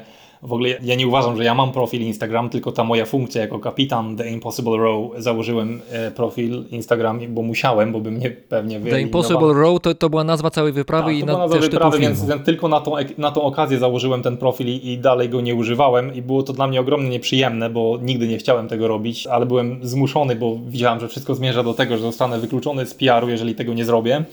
Ale ja uważam, że w przyszłości historia przedefiniuje wszystko, co ludzkość osiągała i że kiedy będziemy patrzeć wstecz na dzisiejsze czasy, to nazwiemy je Vanity of 2020s, czyli tak jakby próżność lat 20. Dlatego, że padliśmy ofiarą naprawdę żałosnej propagandy i takiego kultu próżności i padliśmy tą ofiarą wszyscy. Tak jak kiedy były różne totalitarne systemy i Trzecia Rzesza zahipnotyzowała ludzi, tak my dzisiaj jesteśmy dokładnie w takim samym czymś, ale dokładnie w takim samym, nie przesadzając. Myślę, że jak wyjdziemy z tego kiedyś, to popatrzymy na to inaczej i tak jak dzisiaj każdy chowa medale, które kiedyś otrzymał od niewłaściwego systemu, tak będzie podobnie z tymi, którzy uzyskali duże uznanie za właśnie próżność. Ale niestety tak jak mówisz, dzisiaj to dużo płaci, daje dużo korzyści, dużo profitów. Trudno się o tym myśli, to prawda. Jest to taki gorzki element bycia eksplorerem, bycia postacią publiczną. To nie jest dlatego, że ja nie umiem, tylko że po prostu coś wewnątrz mi nie pozwala udawać, że to jest fajne. Ale czasem jest to trudne, bo widzi się, że ta próżność pozwala nam dużo zarobić i łatwiej żyć. Tak niestety to wygląda. Poplotkujmy troszeczkę, jeżeli mogę cię poprosić o Colinie O'Brady, bo to jest postać taka gorąca. Powiedz, jakim był wioślarzem, bo wrzuciłeś go dosłownie na głęboką bardzo wodę, albo on sam się wrzucił. Jak sobie z tym radził, jako początkujący wioślarz na ekstremalnie trudnym akwenie? Ja powiem tak, że ja od niego nie oczekiwałem, żeby był wioślarzem. Nie kontrolowałem nigdy jego treningów. Widziałem w filmie, jak wyglądały, wymyślił je sam. Nigdy nie konsultował ich ze mną i nie umiem się jakoś tak lekko do nich ustosunkować. Dla mnie istotne było to, że on mógł wnieść coś, czego my nie mogliśmy, czyli Discovery. Natomiast ja miałem nadzieję, że to będzie film o nas, o naszej ekipie. Skończyło się tak, że jest to film o nim. Ale jesteś zaskoczony? Znając jego wcześniejsze dokonania? Jestem zaskoczony czasem tym, jak to zostało opowiedziane. Czasem byłem pominięty w tej opowieści albo w wymienianiu faktów o tej wyprawie. Tak, tym byłem zaskoczony. Nawet mocno czasami. A powiedz, co chciałbyś, żeby się pojawiło, jaka scena, jedna albo kilka scen w filmie podczas samej wyprawy, nie mówię o przygotowaniach, tylko samej wyprawy, której w filmie nie możemy zobaczyć, a dla ciebie były istotne? Ja powiem tak w ogóle, mi się całe życie marzył taki film typu Free Solo, zanim w ogóle ten film Free Solo powstał. Bardzo znany film związany ze wspinaczką. Tak, z Alex Honnold, tak propos też polskiego pochodzenia zawodnik w połowie. I podobał mi się ten film i taki styl filmu, dlatego że jest dosyć uczciwy i taki wytonowany. I dlatego dostał Oscara, bo myślę, że ludzie robią się teraz trochę więcej rozumieją. Mniej chce się im oglądać takie filmy, które są trochę przepompowane, przereklamowane, bo się mniej im ufa. I mi się marzył zawsze taki film, który jest bardziej szczery, bardziej minimalistyczny. Nawet jeżeli pokaże więcej moich błędów, bo tam oczywiście wiele błędów każdy z nas popełnił w tej wyprawie, których ten film nie pokazał, ale widownia będzie wiedziała, że jest uczciwy. Ja w ogóle mam takie podejście do całego świata explorerów i kiedy mówię o tym, to staram się mówić właśnie o takim uczciwym podejściu, czyli mnie bardzo irytuje, kiedy ja słyszę, że ktoś opowiada takie historie widowni, że robi to dla akcji charytatywnych albo żeby inspirować młodych ludzi na świecie, bo ja znam tych wszystkich ludzi, ja wiem, że nikt z nich dlatego tego nie robi. Co więcej, dlaczego to robią, to można łatwo wywnioskować po ich wcześniejszych życiach, w jakim kierunku się kształcili i gdzie pracowali. Większość z tych znanych eksplorerów pracowała jako bankierzy, jako ludzie właśnie w finansach, w takich niekoniecznie bardzo empatycznych środowiskach albo dla koncernów paliwowych i tak dalej. Więc mi jest trudno, szczególnie jako psychologowi, mi jest trudno taki dużo bullshit łykać, że tak powiem, bo właśnie tutaj, tak jak mówiłem wcześniej, marketing ogromną rolę ma tak jakby w sukcesie kariery, szczególnie eksplorerów. Czyli marketing tak jakby uczy, jak najwięcej bullshit da się sprzedać publiczności, a psychologia, którą też studiuję i praktykuję, psychologia uczy, jak najwięcej bullshit da się komuś odebrać, żeby bardziej rozumiał swoje życie i wiedział, co się w tym wszystkim dzieje. I to trochę trudno być pośrodku tego wszystkiego, bo czuję, że z jednej strony wiem, że żeby robić pieniądze, muszę z tym marketingiem zacząć coś robić, a z drugiej strony jest to dla mnie bardzo bolesne, bo jeszcze bardziej rozumiem osobowość człowieka. Ja to mogę porównać do na przykład osób, które kończą kurs AA, uzależnionych, którzy kończą AA, zazwyczaj podstawowym ruchem, podstawową zmianą w psychice to przestać się oszukiwać i nauczyć się uznać swoje self-gratification, tak? Czyli potrzebę takiego swojego samozadowolenia, swojej przyjemności, którą my zazwyczaj próbujemy owijać i ubierać w różne piękne rzeczy. I mi się taki film by marzył i ja w ogóle w taki sposób lubię mówić. Kiedy ja prowadzę wykłady albo kiedy pracuję z ludźmi, czy w sposób motywacyjny, czy jako terapeuta, to dla mnie jest ważne, żeby próbować właśnie taki prawdziwy ton utrzymać. Uważam, że on jeszcze niekoniecznie dzisiaj jest mile widziany, ale ja myślę, że to będzie przyszłość podejścia do mówienia o rzeczach, bo ludzie już się zmęczyli, już trochę są, jakby to powiedzieć, tym owijaniem wszystkiego w cukier zmęczeni. I myślę, że pojawia się taki głód czegoś prawdziwego. I taki film by mi się marzył. Prawdziwy, stonowany film, bo myślę, że prawdziwej treści jest wystarczająco dużo ciekawej. I to, co się w człowieku dzieje, może być naprawdę interesujące, kiedy byłoby prawdziwie opowiedziane. Tylko oczywiście trzeba mieć odwagę i dojrzałość. I po jednej i po drugiej stronie kamery jako widownia. No bo jeżeli widownia jest naiwna i wierzy w te wszystkie bzdury, które wszyscy sprzedają, że robią to dlatego i te wszystkie piękne powody, a nie potrafią nawet rozważyć, że ktoś robi dlatego, że tego potrzebuje, że to jest dla niego właśnie jakieś self-gratification, takie samozadowolenie, jest to ważne dla jego ego i tak dalej, że to w ogóle nie istnieje jako czynnik, no to też źle świadczy o nas jako widowni, że nie mamy dojrzałości takich rzeczy oszacować. Wszystko, co mówisz, jest bardzo bliskie temu, co ja sam mam w głowie i miło mi słuchać tego, co mówisz, ale z drugiej strony myślę, że doskonale masz świadomość tego, że żeby robić te rzeczy, które robisz, żeby podejmować wyzwania, które określamy jako ekstremalne i tutaj nie ma przesady, tutaj nie ma PR-u, one są ekstremalne. Potrzebujesz nie tylko umiejętności, wyczucia, wszystkich rzeczy, które zwiążą się z doświadczeniem właśnie na różnych polach, ale potrzebujesz po prostu pieniędzy, czy sponsora, czy kogoś, kto jest skłonny ci pomóc i tak dalej. I tutaj wracamy do punktu pierwszego, to znaczy tego, że musisz w tym momencie istnieć w świecie społecznym, social mediów, świadomości ludzkiej, żeby sponsor czy ktoś, kto będzie chciał cię wesprzeć, miał z tego jakąś gratyfikację czy po prostu korzyść, że cię wspiera. Chyba, że tu mówimy o jakichś miliarderach, którzy mają za dużo pieniędzy i uznają, dobrze, Fian Paul jest fajnym gościem, fajnie wysłuje, to już szkoda tam gadać, nie będziemy wchodzić w szczegóły, dam mu kasę, niech sobie popłynie, zrobi coś fajnego, niech ma przyjemność, stać mnie. To jest sytuacja dosyć wyjątkowa, raczej tak to nie wygląda. To prawda, jest to bardzo trudny punkt spotkania dwóch różnych, nie wiem, sił rządzących światem i dwóch różnych wymiarów w ogóle robienia różnych rzeczy. Niestety wiele niesamowicie utalentowanych postaci, o których ja zresztą często mówię na swoich wykładach czy piszę pracę, nie mieli takiego szczęścia, świat ich docenił później, a niektórzy po prostu dobrze to sprzedawali, no i bardziej tak jakby uzyskali sukces ze względu na to, że byli dobrymi salesmen, niż że byli dobrzy w tym, co wykonywali. To akurat to się już sprowadza do pewnej konkretnej psychologii, o której też czasem mówię o powodach takich właśnie podejść różnych rodzajów motywacji i różnych rodzajów umiejętności i talentów, bo to się często też sprowadza do tego, jak jesteśmy psychologicznie zbudowani i jakie siły i z jakiego powodu nami rządzą.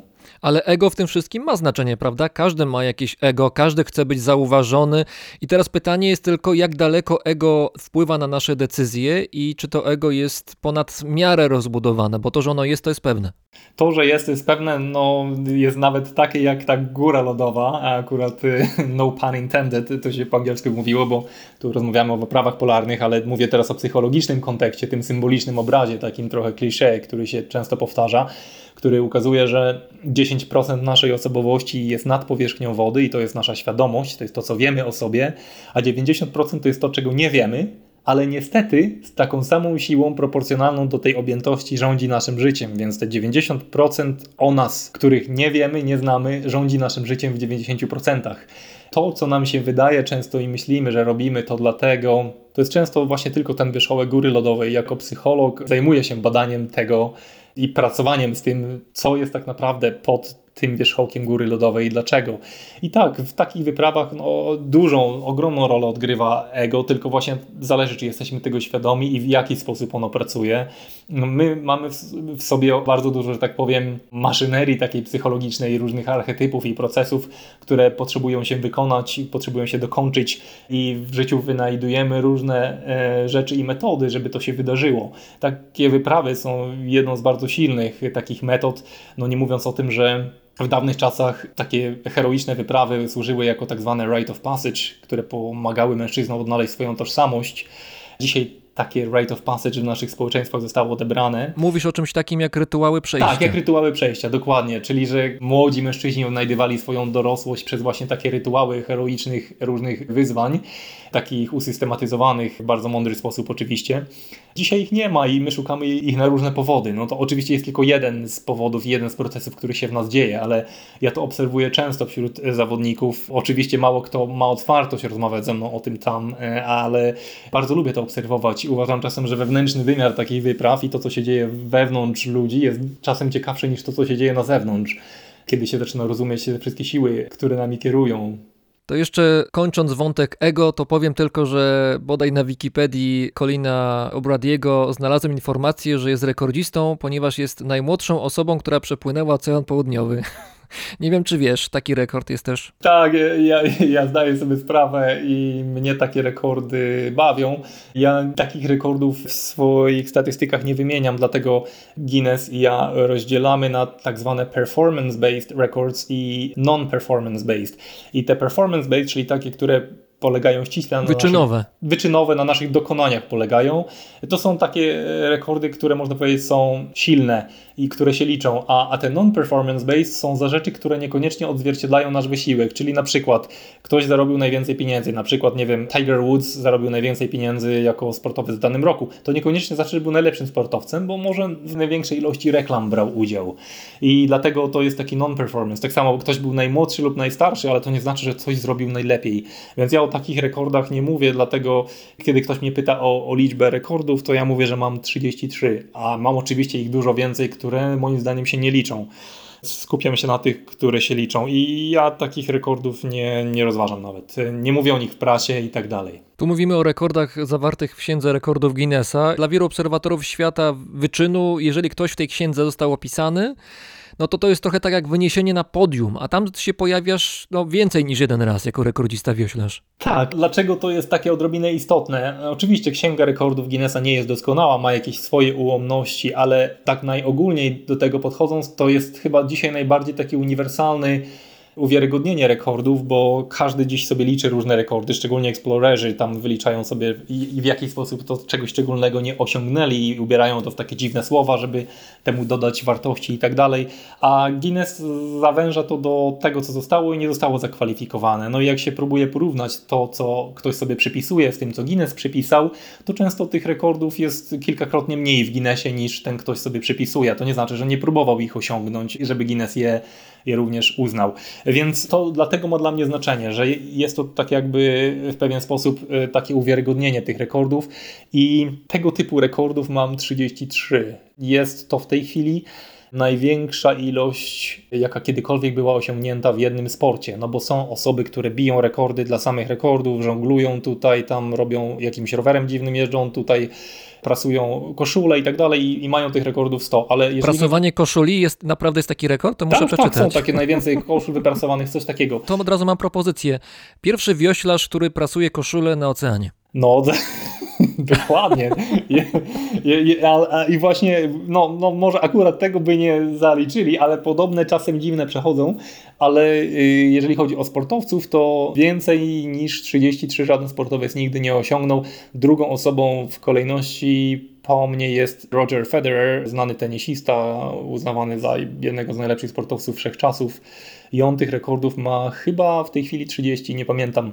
To jest wtedy zupełnie co innego, kiedy mówimy o ludziach, którzy w jednym sporcie coś osiągają, a o ludziach, którzy po prostu biją rekordy dla rekordów.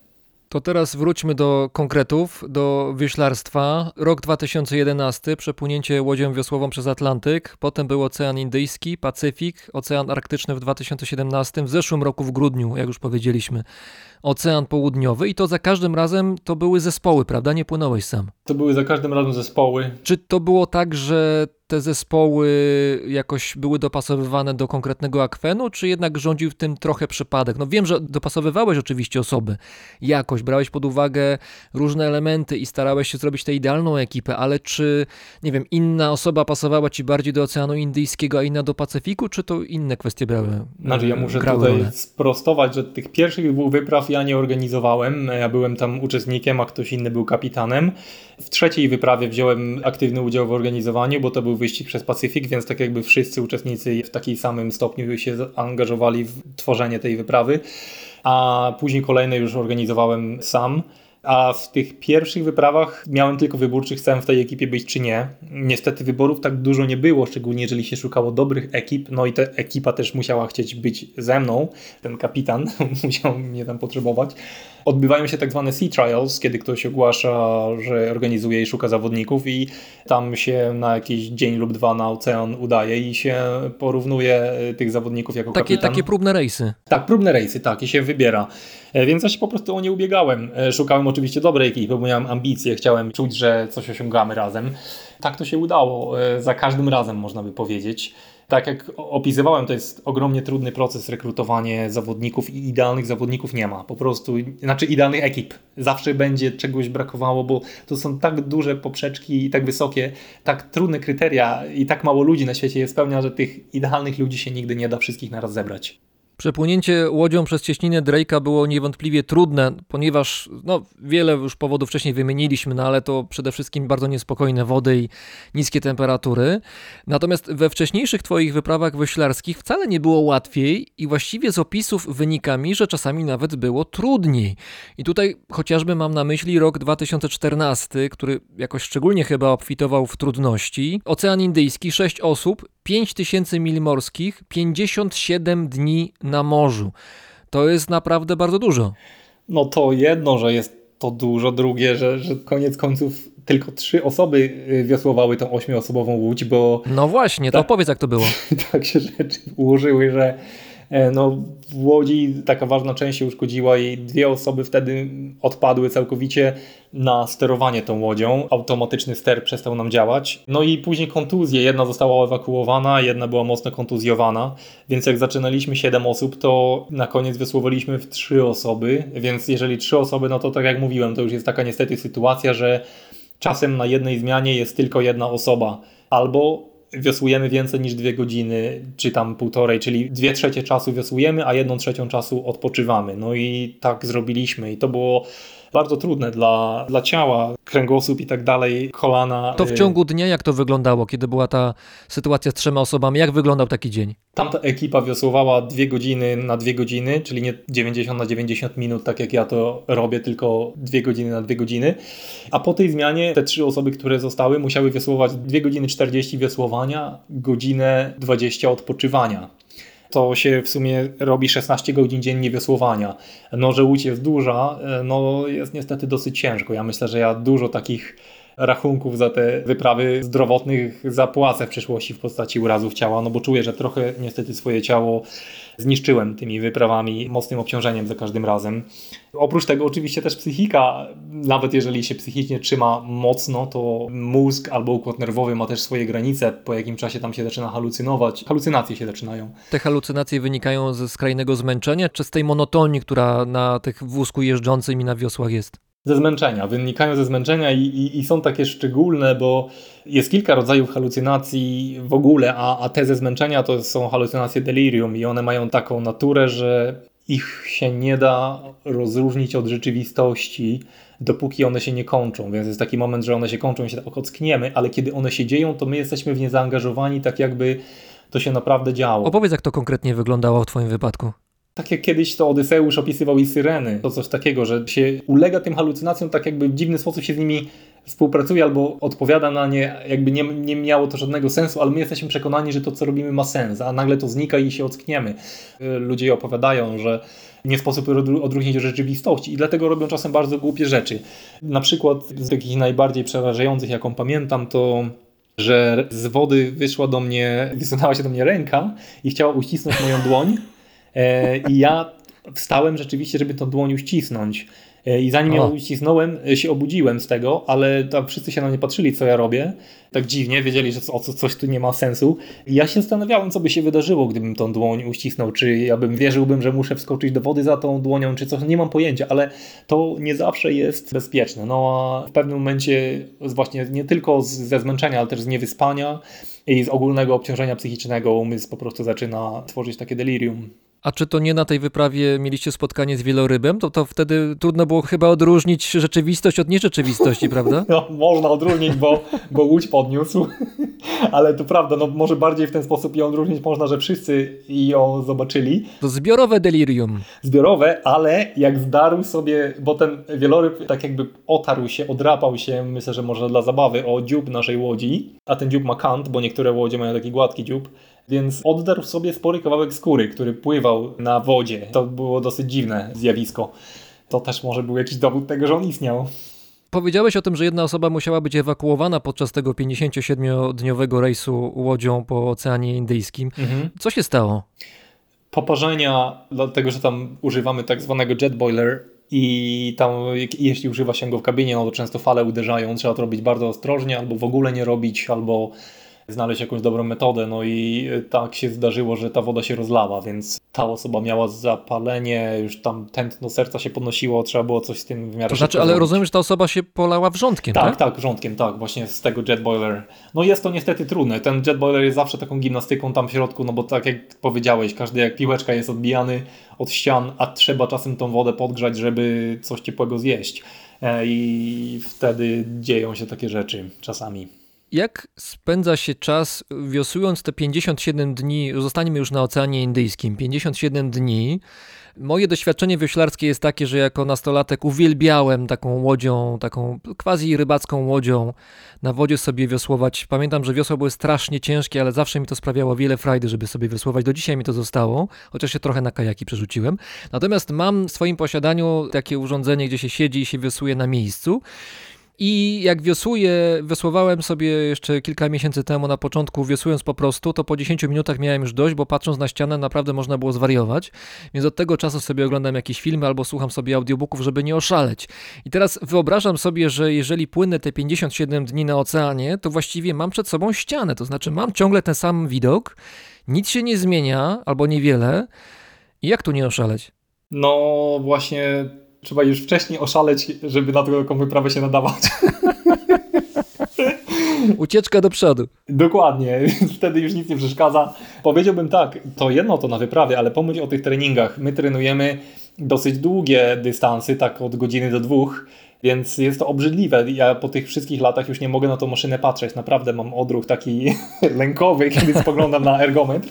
Tak rzeczywiście jest, jak mówisz. Trudno coś z tym zrobić. Staram się go gdzieś przed oknem, jakimś widokiem na przyrodę czy coś postawić, ale rzeczywiście jest to ogromnie nużące. Na oceanie to się robi trudne, kiedy wiosłujemy nocami i kiedy jest nów, czyli nie ma księżyca i nic nie widać. Jest po prostu ciemno. Jeżeli jeszcze widać gwiazdy, to jest fajnie, ale czasem jak jest zachmurzenie i nie widać gwiazd i nie widać księżyca, czuję się po prostu, jak się wiosłuje w czarnej próżni.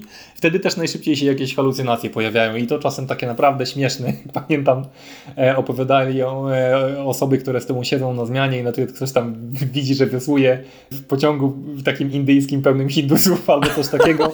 Tego typu zjawiska.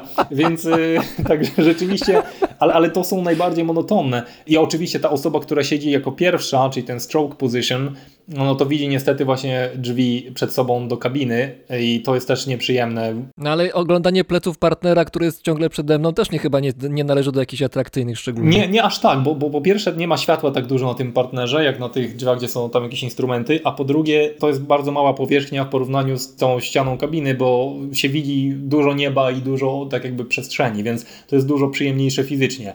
Ale tak, no to nie jest może koniec świata, są dużo trudniejsze rzeczy w tych wyprawach. Ale rzeczywiście jest to nużące. Jest to właśnie taki element tych sportów wytrzymałościowych, żeby umieć wytrwać w tym wysiłku i dlatego często mówi się, że on się sprowadza do siły psychicznej. No oczywiście, jeżeli ktoś nie ma fizycznej sprawności i wydolności, to ta siła psychiczna też się nie przyda, no bo on może się poruszać, ale niekoniecznie ta łódź robi jakiś progres. Ale jeżeli to jest osoba fizycznie sprawna i w odpowiedniej formie, no to się wtedy sprowadzi głównie do odporności psychicznej, umiejętności radzenia sobie z chorobą morską, umiejętności zarządzania kontuzjami i umiejętności zarządzania jedzeniem. Bo to nie jest takie proste, jak się wydaje, jak na lądzie.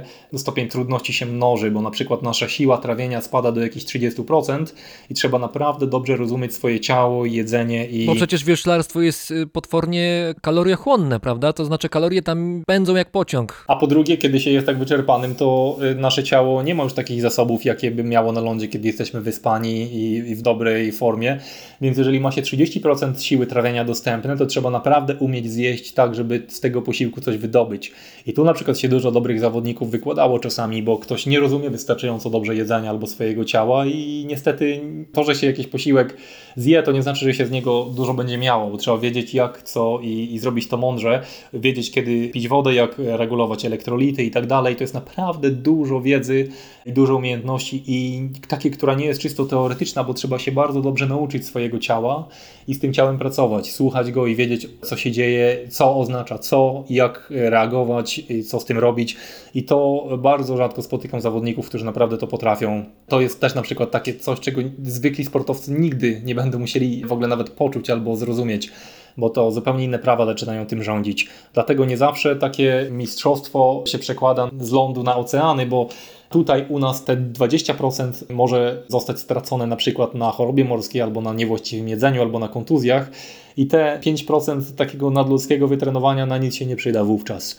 Więc niekoniecznie staramy się o taki olimpijski poziom wytrenowania, tylko o poziom względnie dobry, taki względnie dobry, no bo to tak jakby bardzo rzadko okaże się tak zwanym deal breaker, czyli tak zaważy ostatecznie na wyniku.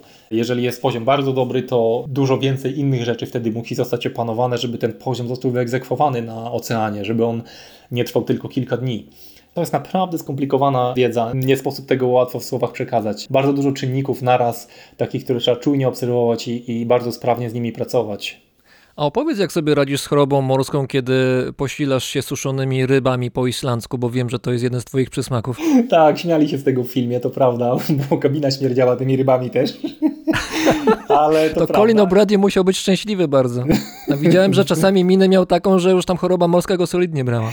No tak, to prawda, więc to ja zawsze mówię i czego nigdy nikt nie słucha, żeby nie ruszać telefonów na początku, bo każdy dzisiaj jest, tak jak mówiłeś, wszyscy są szaleni na temat social media, każdy musi zamieścić zdjęcie i wysłać jak to już wiosłuje i wiele osób się rozchorowuje wtedy, bo choroba morska, o ile w ogóle rozumiemy ją, to jest takie nasze dziedzictwo biologiczne i reagujemy na to, że nasze bodźce wizualne nie pokrywają się z kinetycznymi, więc kiedy widzimy, że coś się nie rusza, a czujemy, że się rusza, co jest zawsze przypadkiem, kiedy jesteśmy w jakimś pomieszczeniu, które jest w ruchu, czyli na przykład w samochodzie lub w łodzi i patrzymy na coś, na ścianę samochodu, nie przez okno, to my widzimy, że ta ściana się nie rusza, bo my jedziemy razem z nią, a my czujemy, że ona się rusza i wówczas tak jakby nasze dziedzictwo biologiczne informuje nas, że to jest to, czego zwykliśmy doświadczać, kiedy na przykład ugryzł nas wąż. I trzeba oczyścić organizm i zwymiotować. Albo jakąś truciznę zjedliśmy, czymś się zatruliśmy i trzeba opróżnić żołądek. To jest taki najbardziej podstawowy wniosek ciała. Czyli żeby takiego bodźca nie doświadczyć, trzeba patrzeć na horyzont, na otwarte przestrzenie, które informują nasz mózg o tym, że się poruszamy, czyli nie na coś, co się porusza razem z nami. Tak trochę teoria względności Einsteina się dokłania. A najgorsze to jest patrzenie się na małe rzeczy, a szczególnie rzeczy, które świecą, bo absorbują wzrok mocniej, czyli telefony na przykład, albo ja niestety muszę się patrzeć na instrumenty nawigacyjne, więc ja już mam taki minus, że jako kapitan muszę się na nie patrzeć, a najbardziej muszę się na nie patrzeć, kiedy startujemy. I to jest najgorsze, bo wtedy organizm się przyzwyczaja do choroby morskiej, dlatego że wtedy jest najniebezpieczniej, najwięcej omijamy przeszkód i tam najwięcej ruchu jest też przy brzegu innych statków i tak dalej. No, może a masz w ogóle jako doświadczony oceaniczny żeglarz problem z chorobą morską? Ja wiem, że ja mam na nią wrażliwość, ale nigdy nie pozwoliłem sobie zachorować, więc tak odpowiem, że gdybym bezmyślnie się tym obchodził i bym patrzył się na telefon na przykład pierwszy dzień, to bym się rozchorował. Druga rzecz, co ja na przykład robię, czego rzadko ktokolwiek słucha, kiedy radzę, to pierwszy dzień nie jeść. Nie jest to proste, ale pierwsze 12 godzin nie jeść. Na pusty żołądek się nie rozchorujemy. Jeżeli uda nam się zaadoptować do tego ruchu, no to jest szansa, że nas ta choroba nie weźmie. No wiadomo, jest trudno nie jeść, kiedy się wezłuje 12 godzin, ale elektrolit oczywiście trzeba spożywać. No i jest to warte tego. Straci się trochę wagi, się trochę pocierpi, ale później się jest cały czas w dobrej formie. A jeżeli się raz złapie tę chorobę, to jest zazwyczaj bardzo trudno się z niej wydostać. To tak trochę, że jak już się przekroczy ten próg, to już można powiedzieć, automatycznie można sobie odpisać 10% sprawności albo tak jakby performing, bo się spada tyle. Więc to jest ważne naprawdę, żeby w to nie wdepnąć. Także jest dużo wokół tej choroby tak jakby wiedzy, którą można zastosować. Nie jest to takie, że jesteśmy na to po prostu zdani. Jak się trochę lepiej o tym wie. Ja bym powiedział, że w skali od 1 do 6 jestem gdzieś między 2 a 3 w takiej wrażliwości choroby morskiej, więc nie jestem tak jak niektórzy, że zero, że nigdy nic, ale nie pozwalam sobie, po prostu nigdy sobie nie pozwoliłem.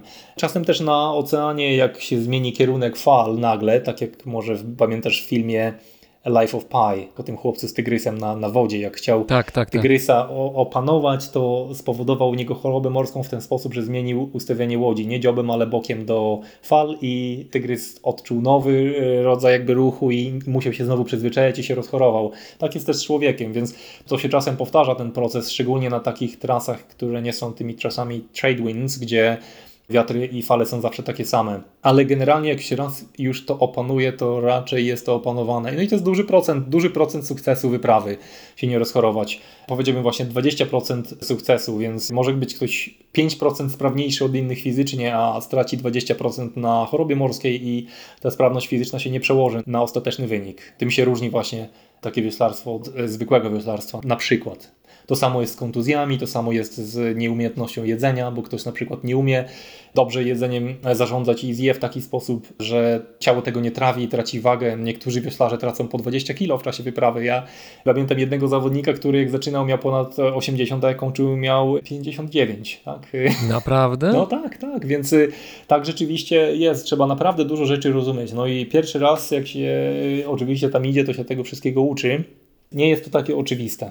I to jest też bardzo młody sport, to podkreślam, więc też jest dużo teorii i wniosków. Nie zawsze są jasne takie odpowiedzi, to trochę tak jak z nauką. Jak psychologia jest młodą nauką, to ma mnóstwo teorii, które non-stop się wspierają i zwalczają, a stare nauki, takie jak matematyka na przykład, to ona już jest skrystalizowana i tam się już dobrze wie co i jak. To jest taki trochę młody sport, tam się wciąż ludzie uczą, wiele osób uważa, że wie najlepiej, że to o to chodzi lub o to chodzi. Myślę, że na tym etapie tego sportu no najlepiej, jeżeli cokolwiek, no to czyjeś doświadczenie i osiągnięcia uwiarygodniają takie teorie, ale tych teorii się wciąż uczymy. To jeszcze wracając do choroby morskiej, to powiem, że jeżeli chodzi o siłę choroby morskiej, którą ja mam, to między 1 a 6 to u mnie wynosi 10. To tylko tyle powiem, jakbyś potrzebował osobę, która potrzebuje sprawdzić wytrzymałość kajut od wewnątrz w takich łodziach wioślarskich na dużych trasach oceanicznych, to służę pomocą jako tester. To ja się domyślam, że taka wyprawa przy takim doświadczeniu to jest wtedy już sama walka z bólem, prawda? Bo to jest trudne naprawdę doświadczenie. Ja wiem, jak się czuje ktoś, kto taką chorobę przechodzi, to może być naprawdę piekielne. naturalne. Mówiłeś, że ekrany są świecące, są niedobre, a wyobraź sobie, że podczas mojego rejsu antarktycznego, kiedy ja byłem w pracy, to znaczy byłem oczywiście jako członek załogi i miałem tam swoje obowiązki, tak jak każdy, natomiast dodatkowymi moimi obowiązkami było to, że musiałem przygotowywać dla radia relacje, w związku z tym musiałem to wszystko ponagrywać, ale też musiałem potem zmontować, więc musiałem jakieś w ogóle ekwilibrystyki robić, leżeć, półleżeć, zamykać oczy, 15 minut pracować, 30 minut drzemki regeneracyjne, jakieś przedziwne rzeczy tam się działy, ale jakoś tam dałem radę, szczególnie potem, jak już udało się zakotwiczyć Selmą gdzieś w paru miejscach spokojniejszych, w jakichś zatoczkach, to wtedy było dużo lepiej, ale na otwartym morzu to było naprawdę trudne. Podziwiam, muszę powiedzieć, bo jeżeli już przekroczysz ten próg, że już się rozchorujesz, no to już później się tak potęguje, tylko robi się coraz gorzej, a gdybym ja miał edytować coś na komputerze w czasie takiej wyprawy, to na 100% bym się rozchorował, nie mam wątpliwości. Tylko może taka różnica jest, że ta łódź jest tak lekka, tak jak to opisałeś, każdy się w niej odbije jak piłeczka, że ona odzwierciedla każdy najmniejszy ruch wody. Kiedy jesteśmy na dużym statku, to może ktoś sobie tutaj myśli, kto tego słucha, że ja byłem na Oceanie Południowym i nie było tak źle, ale duże statki neutralizują fale, czasem nawet 70-80%, a ta łódź po prostu czuje się, jakby się na tej fali było, na każdej jednej z nich. I to jest duża różnica i wtedy ta choroba morska przychodzi jeszcze łatwiej, jeszcze szybciej, jeszcze mocniej. No mówisz, że jak się przekroczy próg, to już choroba morska łapie. Ja przekroczyłem tych progów co najmniej kilka, także możemy o tym kiedyś porozmawiać. Teraz przejdźmy do kwestii następującej. Oprócz wioślarstwa, twoją specjalnością, trochę wspomniałeś o tym, jest psychologia.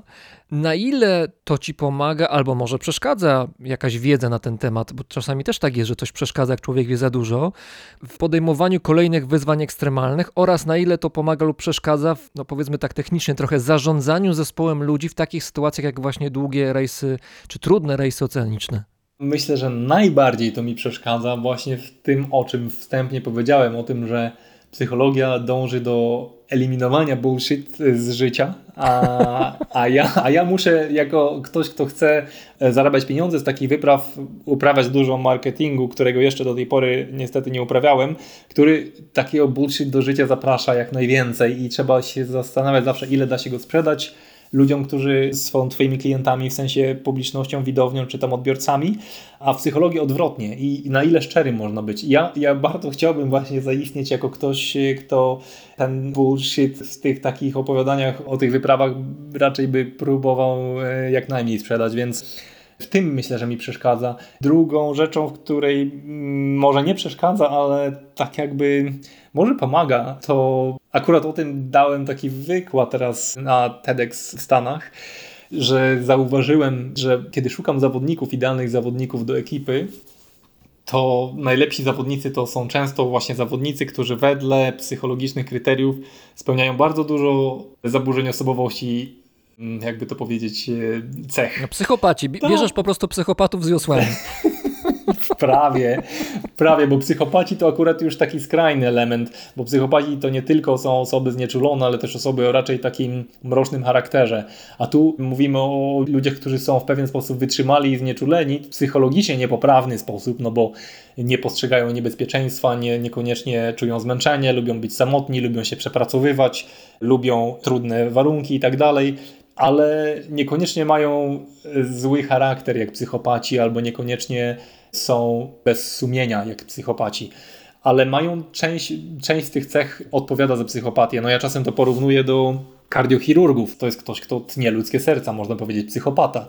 Robi to skupiony, bez wzruszenia, bez mrugnięcia okiem. A kiedy na szali jest ludzkie życie. Tak, a na szali jest ludzkie życie i to jest ogromny dar dla ludzkości, ta umiejętność czyjaś bycia takim trochę psychopatą wedle definicji psychologii. I tak jest z wieloma innymi rzeczami na świecie. Coś, co psychologicznie uchodzi za dysfunkcję, właśnie o tym jest zresztą moja praca dyplomowa. Okazuje się, że prawie zawsze ci, co przynieśli największe dary dla ludzkości, przynieśli je generowane przez tak zwane psychologiczne dysfunkcje, zaburzenia lub nieprawidłowości psychologiczne. Coś, co wedle książek uznawałoby się za wady, które trzeba by leczyć. One właśnie generowały lub bezpośrednio dawały komuś możliwości osiągnięcia czegoś, czego ktoś inny nie mógł, a później ten ktoś mógł się tym dzielić z całą ludzkością. Oczywiście takie osoby niekoniecznie są szczęśliwe i ich rodziny lub bliscy ludzie, którzy są wokół nich, niekoniecznie są szczęśliwi, bo nie jest łatwo z nimi się obchodzić. Ale są to osoby, które często generują ogromny potencjał, a często właśnie przez to, że kompensują brak tego potencjału w innych podstawowych dziedzinach życia, gdzie chcieliby go mieć, ale nie mogą. A czy twoja wiedza, umiejętności psychologiczne pomagała jakoś w sytuacjach kryzysowych gdzieś w trakcie rejsów, w trakcie płynięcia gdzieś na oceanie? Bo zgaduję, że takie sytuacje jak nieporozumienia, kłótnie, jakieś sprzeczki, może ktoś miał gorszy dzień, może już zmęczenie i to delirium, o którym mówiłeś, już podpowiadało człowiekowi jakieś niestworzone rzeczy i ten człowiek przede mną, który wiosłował i się na tym wózku poruszał w przód i w tył, już naprawdę mam już go dość, zaraz go wypchnę za burtę.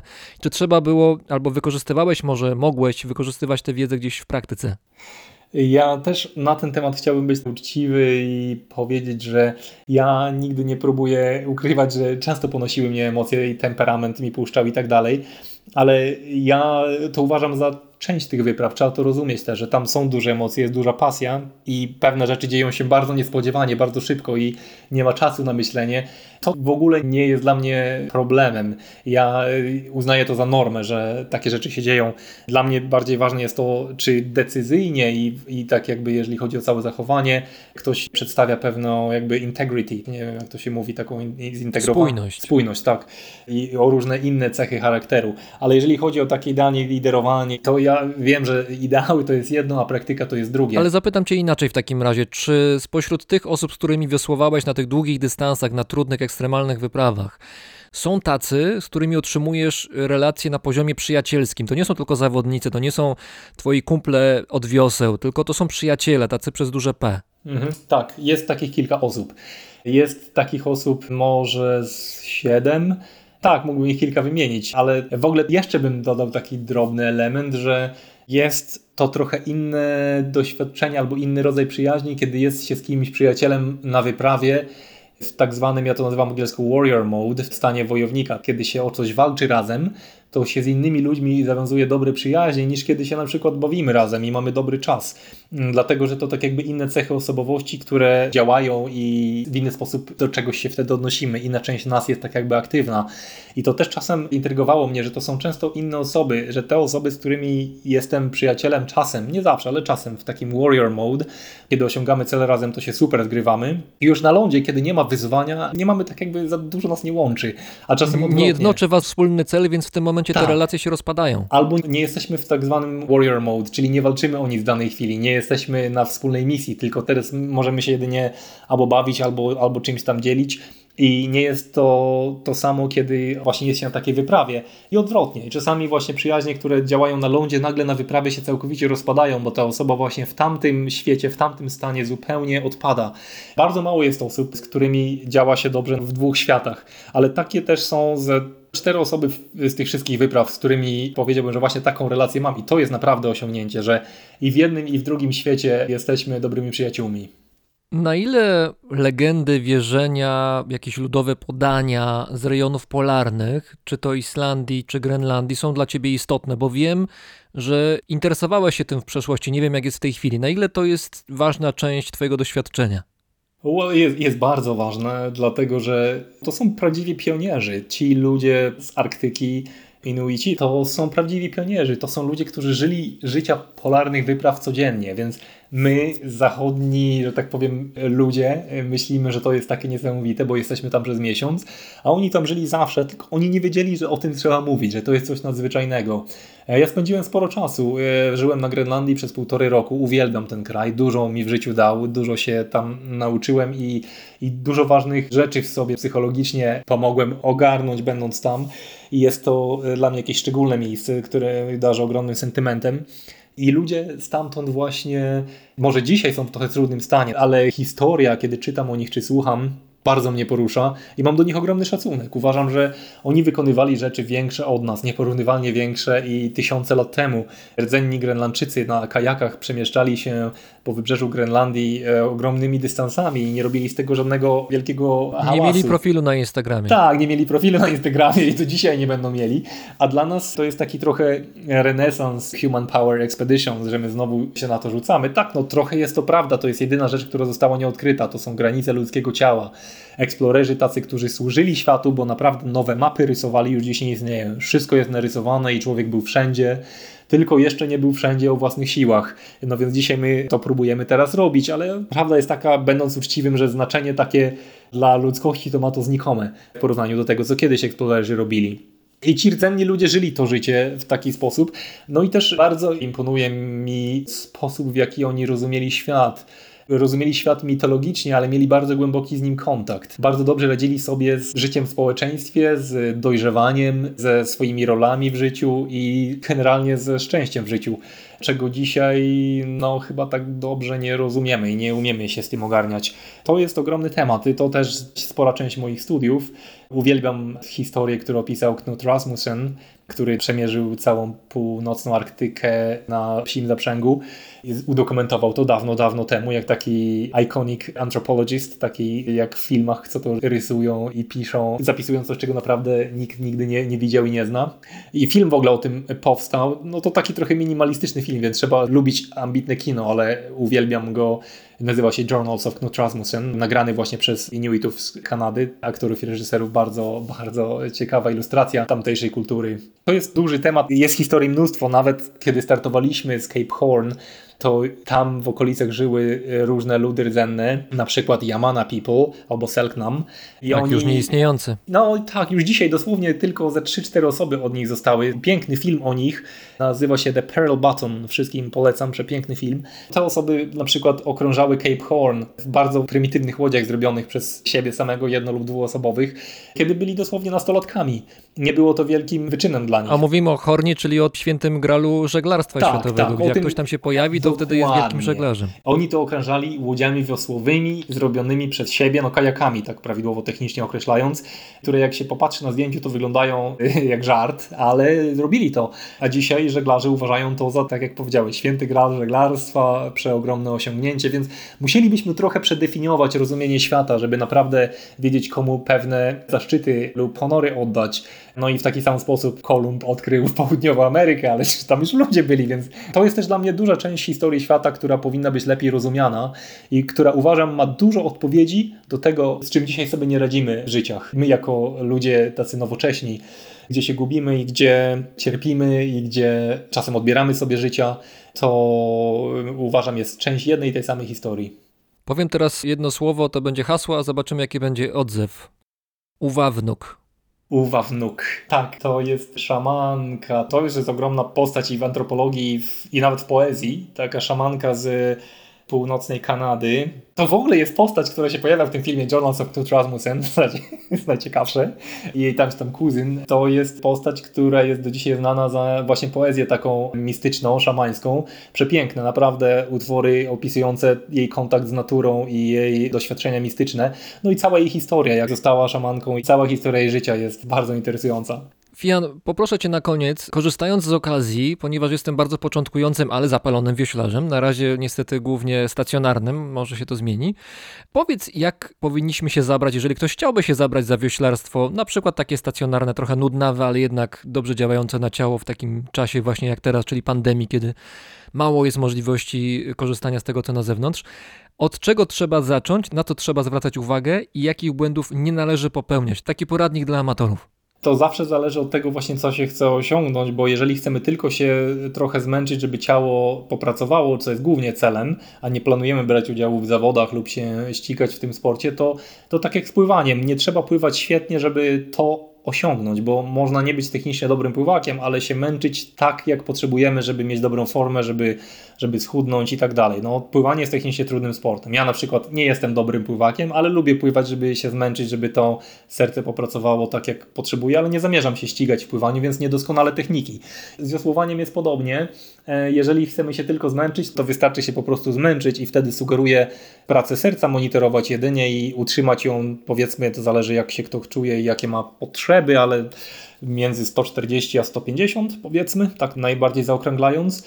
A jeżeli ktoś chce trochę poważniej, no to ważne jest, żeby technikę podszkolić, bo technika sprawia, że nie tracimy energii na zbędne ruchy, a maksymalną ilość wysiłku przekładamy na progres, no bo to, że ktoś się porusza do przodu i do tyłu na tym siedzeniu, to wcale nie znaczy, że się przykłada do tego, że ta łódź płynie, bo to są dwie różne rzeczy. Tak jak w pływaniu, kiedy obracamy ramionami, to nie znaczy, że dobrze płyniemy. Myślę, że to nie jest takie ważne, jeżeli tylko chcemy się zmęczyć, chociaż czasami może bardzo zła forma wioślarstwa może trochę ciało nadwyrężać albo uszkadzać w niektórych miejscach, ale tak ogólnie to wioślarstwo jest bardzo niekontuzyjnym sportem, bo nie ma żadnego tak zwanego shock, czyli uderzenia, jak ma bieganie na przykład, więc technika tak mocno nie jest zagrażająca. Jeżeli ktoś ma złą technikę, po prostu będzie mniej wykorzystywał swoją umiejętność. Ale jeżeli na początku się lepiej pozna, jak ten ruch powinien wyglądać, nie jest to takie proste, jak się wydaje, to trochę zajmuje nauczenie się tego, no to można pływać dużo szybciej przy mniejszym wysiłku, więc jeżeli komuś zależy na wynikach, jeżeli ktoś jest ambitny i lubi widzieć progres, no to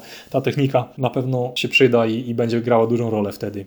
Bardzo dziękuję. Razem z nami na Wyspach Kanaryjskich był Fian Paul, wioślarz wyczynowy, wielokrotny rekordzista świata, kapitan łodzi wiosłowej, która dokładnie rok temu, pod koniec grudnia 2019 roku, przepłynęła po raz pierwszy w historii z Ameryki Południowej do wybrzeży Antarktydy. Bardzo Ci dziękuję za rozmowę i na koniec jeszcze zapytam szybciutko, jaka będzie wyprawa, o której pewnie nie możesz powiedzieć, bo to tajemnica, ale coś powiedz.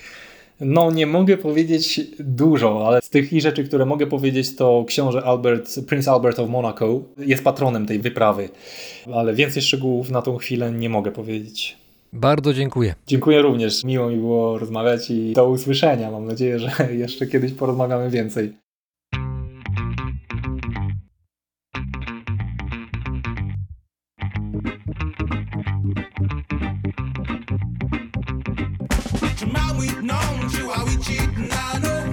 Chante au nom du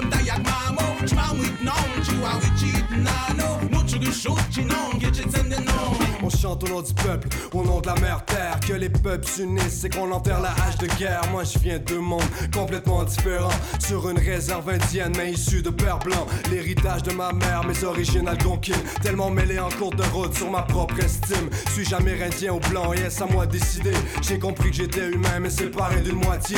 Y'a un peuple qui me parle et qui me rapproche de la mère terre, pendant que de l'autre côté on me dit que je marche pas sur mes terres. Y'a des milliards de gens donc des milliards de races. Puis le message, pas juste d'avoir une bizarre de face, on a plus de plumes ni de flèches, j'ai à courir sur des chevaux.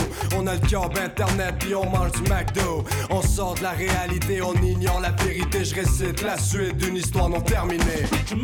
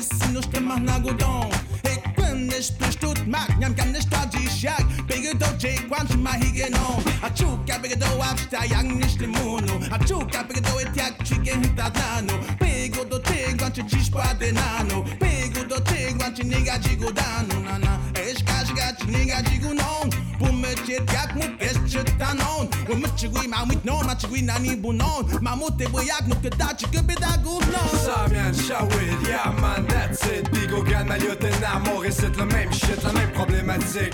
D'être sauvage, une métaphore d'Abitibi à Côte-Nord, où on explore les territoires.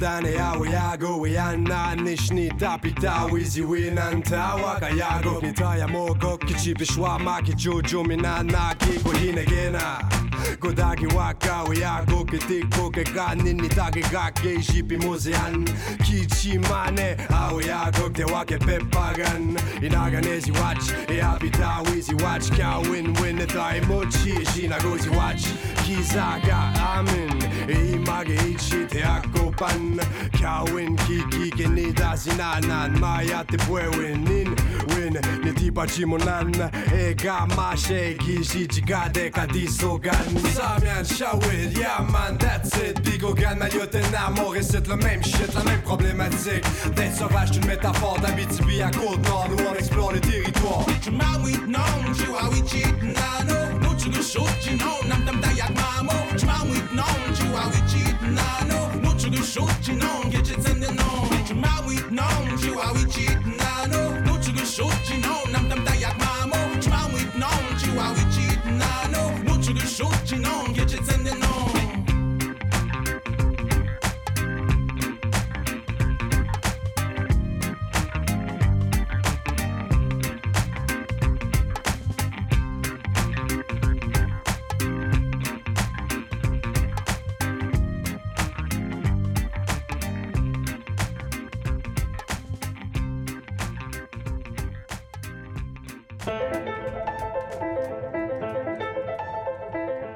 To był 35. odcinek Brzmienia Świata z lotu Drozda. Brzmienie Świata istnieje dzięki pomocy słuchaczy, którzy wspierają mnie na Patronite. Możesz do nich dołączyć. Wystarczy wejść na stronę patronite.pl i wyszukać nazwę Brzmienie Świata. Każda wpłata to istotny wkład w moją pracę i fundament, na którym powstają kolejne odcinki. Wszystkim patronom, obecnym jak i przyszłym, serdecznie dziękuję za pomoc. Paweł Drozd, czyli ja, mówi Wam dobrego dnia.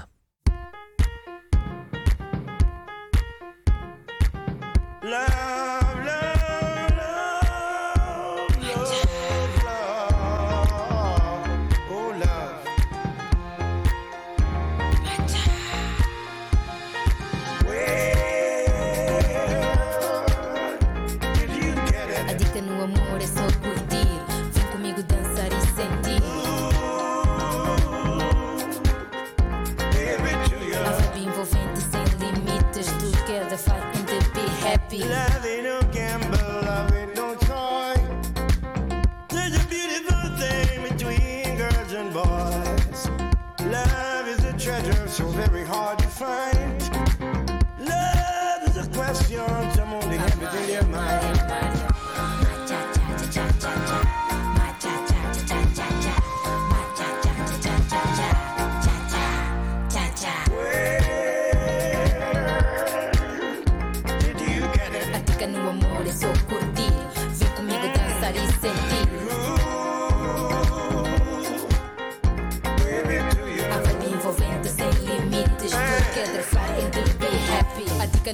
é só curtir, vem comigo dançar e sentir a vibe envolvente sem limites. Together fly and be happy. Don't stop, let the wind. We need to send the loving. We smack na fixie. We give love for music. We give love for music. Did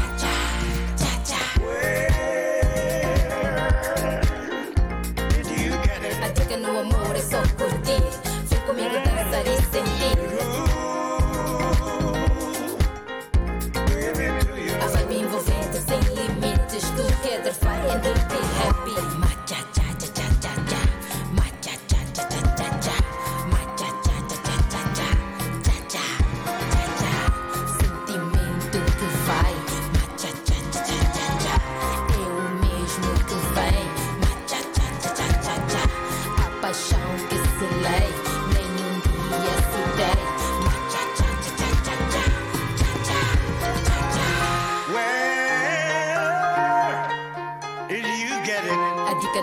é só curtir.